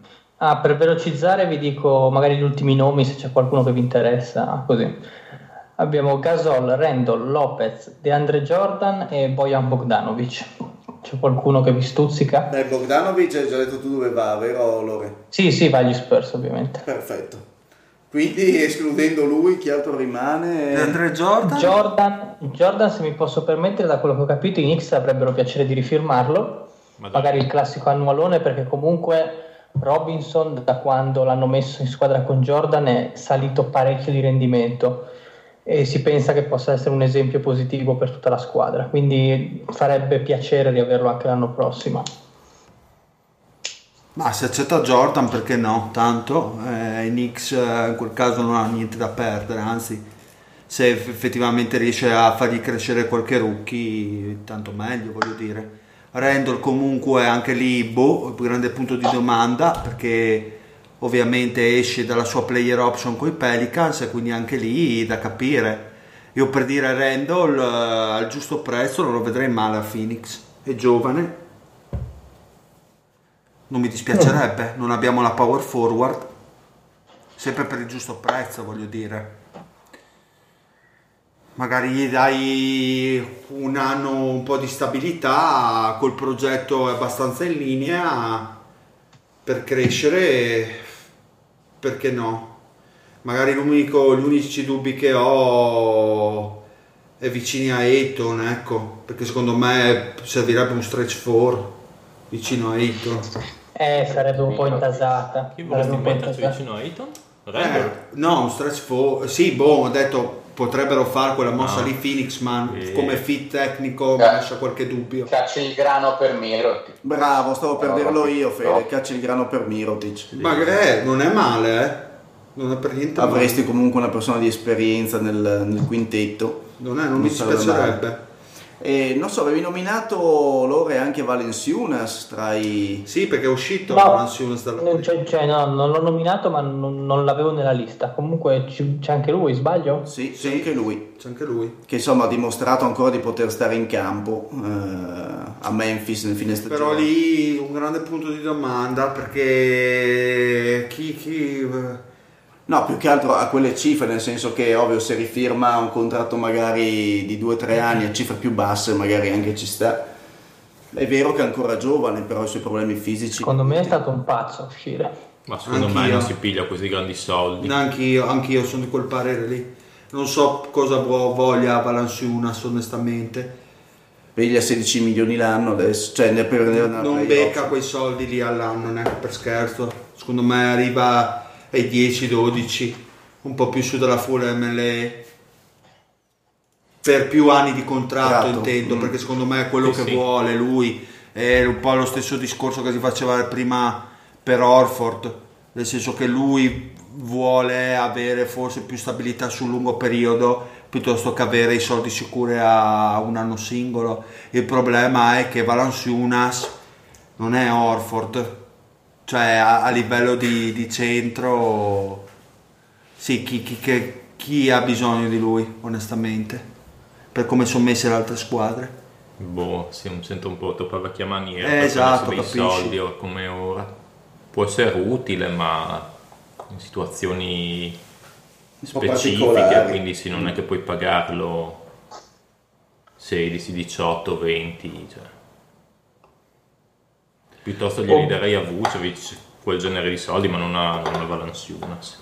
Ah, se proprio devi scegliere, eh, sì. Sì. Se proprio devi scegliere, sì. È interessante invece la situazione di Margasol, perché comunque adesso in questa player option eh, prende comunque una svalangata di soldi. Oh, ma resta una player option. Sì, resta no? nella player È un option, pazzo sì, sì, resterà. esce. Però se voi esce prende due, due lire Gasola adesso. Ma secondo voi dopo finita questa player option il giocatore è te- tendenzialmente terminato o Ma si mette a fare come Boh. scoratello a girare o contratti di uno o due anni a 10 milioni così quello se no fuori un contratto lungo Addio. non prende c- cifre no.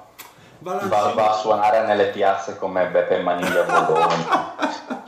Valanciunas, dico una cagata, Valanciunas a Dallas, insieme a Porzingis, lo aiuta a livello difensivo. No. Boh, ci potrebbe più, stare. più all'Orford a questo punto, se proprio. no, va- Vabbè, sarebbe perfetto all'Orford. È solo grosso. Sunas, ma difensivamente Ah, e poi c'è anche Tadeusz Young a Indiana. Anche quello è un nome papabile. Insieme a. Bogdanovic, anche lui, sì, a, sì, a Bogdanovic. Anche quello nei vari articoli che ho letto io dei fan parlavano anche di, di Taddeus ai Suns che potrebbe dare una mano. Io pensavo lo invece- stesso discorso di Miro. Ma secondo me, secondo me rifirma per Indiana. Io pensavo invece per Indiana, visto appunto che Young è fuori dal contratto, Tobias Harris. Eh, Però secondo male. me la dimensione, la- dimensione difensiva di Tadeusz Young, eh, Beh, sì, per quanto sì. non completamente un difensore puro, è diversa da quella di, di Tobias Harris. Però ti, ti è vero che vicino c'è il. Miles Turner che insomma non, ti para un pochino il culo, ma Ma non è una brutta, brutta roba a Indiana, è No, me lo Tobias. trovi bene. Sì, gli dà quel- lo scoring in, più che hanno bisogno perché farebbe comunque da secondo terminale offensivo e toglierebbe tante castagne del fuoco anche alla Dipo da quella parte del campo. Sì, poi non so come Indiana non che male, tanto eh. la palla tra di loro, poi in certe situazioni, in certe partite può essere il primo Esatto, sì, terminale, sono d'accordo. comunque si alternano molto. Non è una brutta, una brutta idea la tua, anzi. E quindi Tobias, scusate, che fine fa? Sì. Alla fine del gatto. Tobias. Ah, mi piacerebbe, New York. mi piacerebbe a Indiana. Tobias Harris a Indiana. È solo Indiana? Beh, è quello che mi piace di più come il resto ma io non mi bevo sta roba dei Nets che che non ha mai preso nessuno in free agency adesso prendono tutti e non me la bevo Eh, Nets. boh io vi posso Tobias Harris cosa va a fare in Nets Mm, boh. Poi Irving più Tobias non è mica una, una brutta cosa per, per i Nets. che però in realtà non li porta da nessuna parte. Sì, sono d'accordo, cioè li porta se hanno culo negli accoppiamenti è un secondo, ma se hanno culo negli accoppiamenti. Non so come vedete voi, Lorenzo, Fede. Ma non saprei cosa dirti adesso. Cioè, mi sembra. Siete dilaniati nel morale allora. Sì. Ho perso un po' il filo, cioè, boh, non saprei. Eh, la mestizia, sono- de- la mestizia dei Knicks che ormai hanno perso tutto, ti ha, ti ha bollito il cervello. Prima facevi il gradasso, no? Nelle puntate precedenti. Eh, c'hai ragione. c'è- Eh, sai, che si, sai che si pagano queste collabori. Eh, ma è, è- è l'inesperienza. È inesperienza. Fede? Eh, come, come Lorenzo, faccio fatica. Non so, To- Tobias secondo me sposta un pochettino meno rispetto ad altri, quindi secondo me non- in, in generale, faccio un discorso generale, secondo me non... eh, a meno che non vada proprio nella situazione perfetta, secondo me non è detto che ti cambi le sorti di una squadra, che siano essi Nets, Knicks, eh, Indiana. Indiana potrebbe essere, ragione il Pat, una di quelle più interessanti se trovassero la quadra, ma perché è la squadra difensivamente più avanti e quindi quella che più beneficerebbe da uno scorer. E io dico che, io dico che va in Nets. Per- Io ci credo, cioè ci credo, e ha ragione il Pat a dire che i Nets non prendono mai nessuno, dipende da quanti soldi sono disposti a mettergli su sono una squadra secondo me tecnicamente abbastanza pronta ad assorbire quel tipo di giocatore. ma quanto può prendere Tob- Tobias Harris? 20.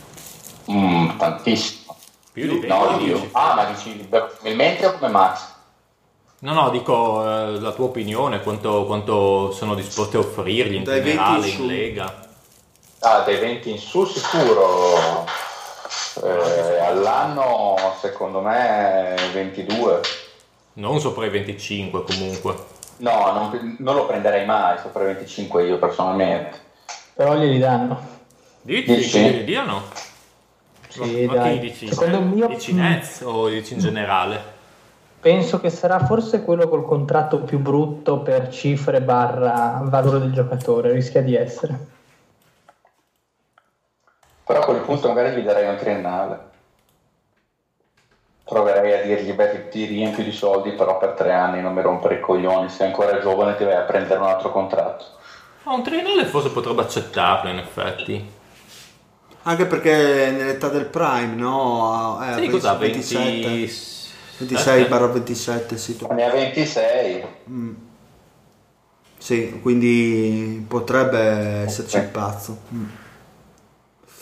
Bene ragazzi, direi di finirla qua, vedremo cosa accadrà nelle prossime settimane. Vedremo se sopravviveremo alla notte del draft. alla notte del draft, poi la free agency si apre test tech dal- tra la notte del 30 giugno e il primo luglio e quindi capiremo un attimino le mosse da fare. Prossima Ma settimana. tra l'altro mi sembra che si apra nel nostro pomeriggio o nella nostra... Ah, siano cambiati, serata. sì. apre a mezzanotte perché le 6 del pomeriggio del 30. Eh, esatto, c'è un Ora orario abbastanza comodo. Eh, ma abbastanza Eh. comodo così per poter eh, valutare tutte le mosse. Prossima puntata pick by pick eh, il draft, direi che, che ci sta alla grande. Cercando di capire eh, che fine faranno i vari mostruosi di questo draft o se ci saranno altre trade ficcanti E forse finiremo anche il premio Maurizio Mosca. E forse finiremo il premio Maurizio Mosca, sì, sicuramente nelle prossime settimane. Però prima di chiudere vi lascio con questa chicca perché Real GM fa sempre il suo pool e questo, questo in particolare chiedono se i Lakers vinceranno un anello eh, con, Anthony, con Anthony Davis. La cosa interessante è che sui 1627 voti di questo pool di Real GM eh, abbiamo un, eh, dei voti abbastanza spaccati perché il, eh, il sì vincono un anello con Davis è del 52,4% l'opinione. Invece c'è un interessantissimo no che va appaiato con 47,6%, quindi eh, diciamo che divide abbastanza l'opinione. Come la vedete questa reazione? Che, che- che la democrazia è una grandissima cagata, ancora una volta. Avanti Savoia. Però per questo no, cosa pesa secondo voi? L'incapacità del, che hanno dimostrato i Lakers più magari il, diciamo il fisico di LeBron non sappiamo se renderà i prossimi anni nella stessa maniera. LeBron Cioè, sì. Me, molto più semplicemente c'è l'hating. Sì, a parte quello, ma poi anche il fatto che Kuzma, LeBron e Davis eh, sì ti garantiscono nominalmente un sacco di vittorie, però a parte loro per il momento c'è veramente po- poca roba. Quindi Ma, oh. Cioè, comunque io credo che me- più di metà di quei no siano non per motivazioni tecniche, ma più voto di pancia. Ci sta, ci sta. eh, si sa che i Lakers sono sempre invisi no? a causa della loro tifoseria, a parte il Parodi che rimane sempre il Fedelissimo. esatto, il tifoso Lakers più simpatico. Poi nel nostro gruppo Telegram c'era anche un altro ascoltatore che era un tifoso Lakers che era molto simpatico, però non mi ricordo il nome, se voi vi ricordate. adesso ve lo, tro- ve lo cerco subito. Ok, E ve lo cerco subito perché potrebbe essere. Vediamo, vediamo. Il Mario Bruno. Eh no. no, direi proprio di no. No, la- Vabbè, niente. niente, niente. Non, Vabbè, non mi, non mi perviene in questo momento il personaggio. sì, aveva scritto da poco, ma non mi ricordo qual era dei nostri ascoltatori. Comunque lo salutiamo, anche se non ricordiamo il nome. E Ciao nessuno. Ciao nessuno, esatto. Il nostro, il nostro gruppo Telegram è sempre attivo, vi ricordiamo i link ficcanti per raggiungerlo, ci sono sempre le chicche, puntate anche Ghost mai uscite eh, su iTunes. Ah, che tra l'altro, una sorpresa. Fuori onda. Eh, la proclamazione del vincitore del Get to Know di quest'anno. Ah, Almeno sì? i, i risultati che ho io, che poi il Mario Bruno che faceva Ah. i suoi Get to Know non mi aggiornava mai. Ah, ok, perfetto. Ma comunque ha vinto Ah, il sì. Tozzi. Ha vinto il Tozzi Ha vinto il quest'anno. Tozzi. Grande! E ultimo il Francesco Pari con meno 3. Ah, ok, perfetto. Quindi abbiamo anche questa ultima chicca. u- ultimo, ma non ultimo nella vita. Ecco, Che quello. fo- ah, sì. eh, forse è il Della, il giocatore. No, no, il Della no, no, no. Comunque salutiamo anche il Della, ricordiamo gruppo Telegram aperto a tutti link ficcanti, twitter.com slash thehomisplayit. C'è anche il Follis. E c'è anche il Follis adesso, quindi abbiamo fatto Unplane. E, mm, eh, poi facebook.com slash thehomisplayit. Se scaricate la nostra puntata dalla piattaforma Play USA la trovate in descrizione. Eh, se invece scaricate abitualmente da iTunes, valutazioni e recensioni sono sempre ben accette. Ricordiamo che siamo anche su Spreaker e su Spotify, quindi direi che siamo ovunque, anche su Instagram dove il Marocco mette Sì. sempre, maroccano mette sempre le sue, il suo fisico Esatto. statuario, esatto, Ma esatto. davvero siamo attivi su Instagram? No, non lo siamo, però esiste. Cioè, siamo su Instagram ma non siamo attivi né su Instagram né nella vita. Esatto, siamo ultimi nella vita. Quindi andiamo a Ciao Pat, è stato un piacere riaverti qui per questa puntata, Beh. fisicamente e mentalmente. È stato un piacere incontrare nuovamente il Simeone, anche se solo via etere. È il tuo grande nemico degli anni del podcast. Sì, non vedo, Ti sotterro, passa, ti sotterro. non vedo l'ora di farmi una pasta alla bolognese con te. Una pasta alla bolognese te la ficco. Non esiste la pasta alla bolognese, porca di una puttana. Esiste in tutto il mondo, tranne a Bologna.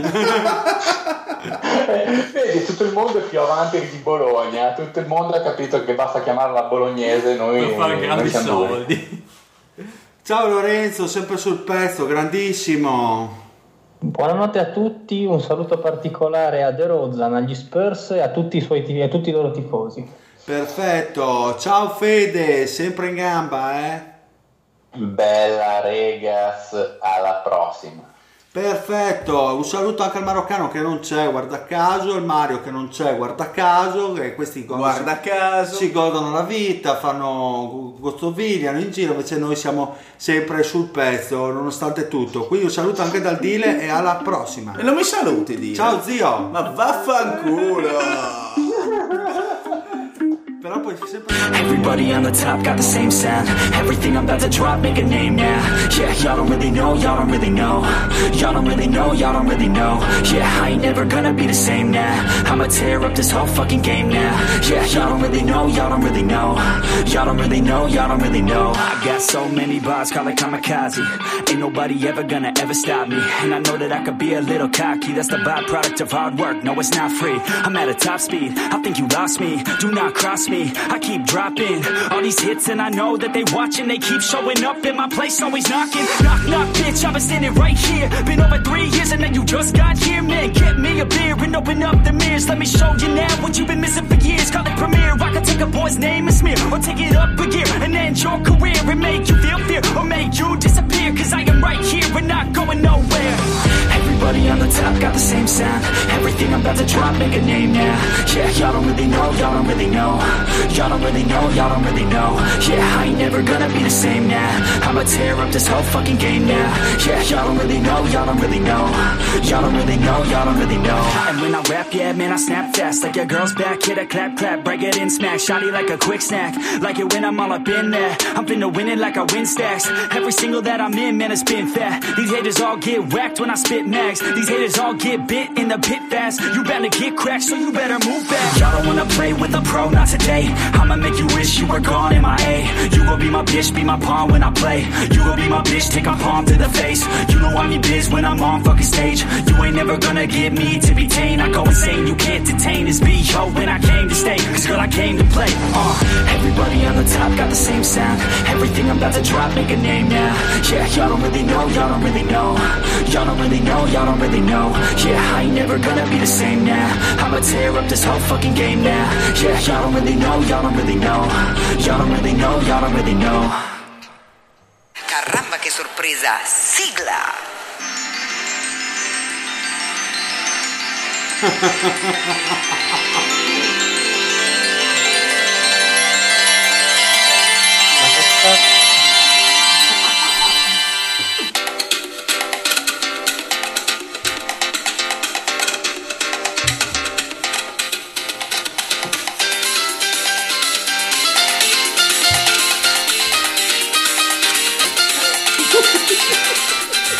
adesso lentamente sfumo. E con noi, solo per questa puntata speciale, il nostro amico malese Patrick Domenica! Ma in diretta ed è con voi e lo potete toccare. È vivo, è vivo! Porca troia, ho se, scommesso se- il se ci contrario. facesse anche un cenno, No, no. un saluto. È lì che boffonchia, lì che ridacchia sotto i baffetti. Ciao Lorenzo. Ecco, Ti piace il sellino Lorenzo? Eh? non ho capito, non ho capito. Ti piace il sellino? Eccomi, non parlate male. Ehi, E abbiamo già dato, Manuel. Avete fatto solo bene. Sapete che è cosa buona e giusta.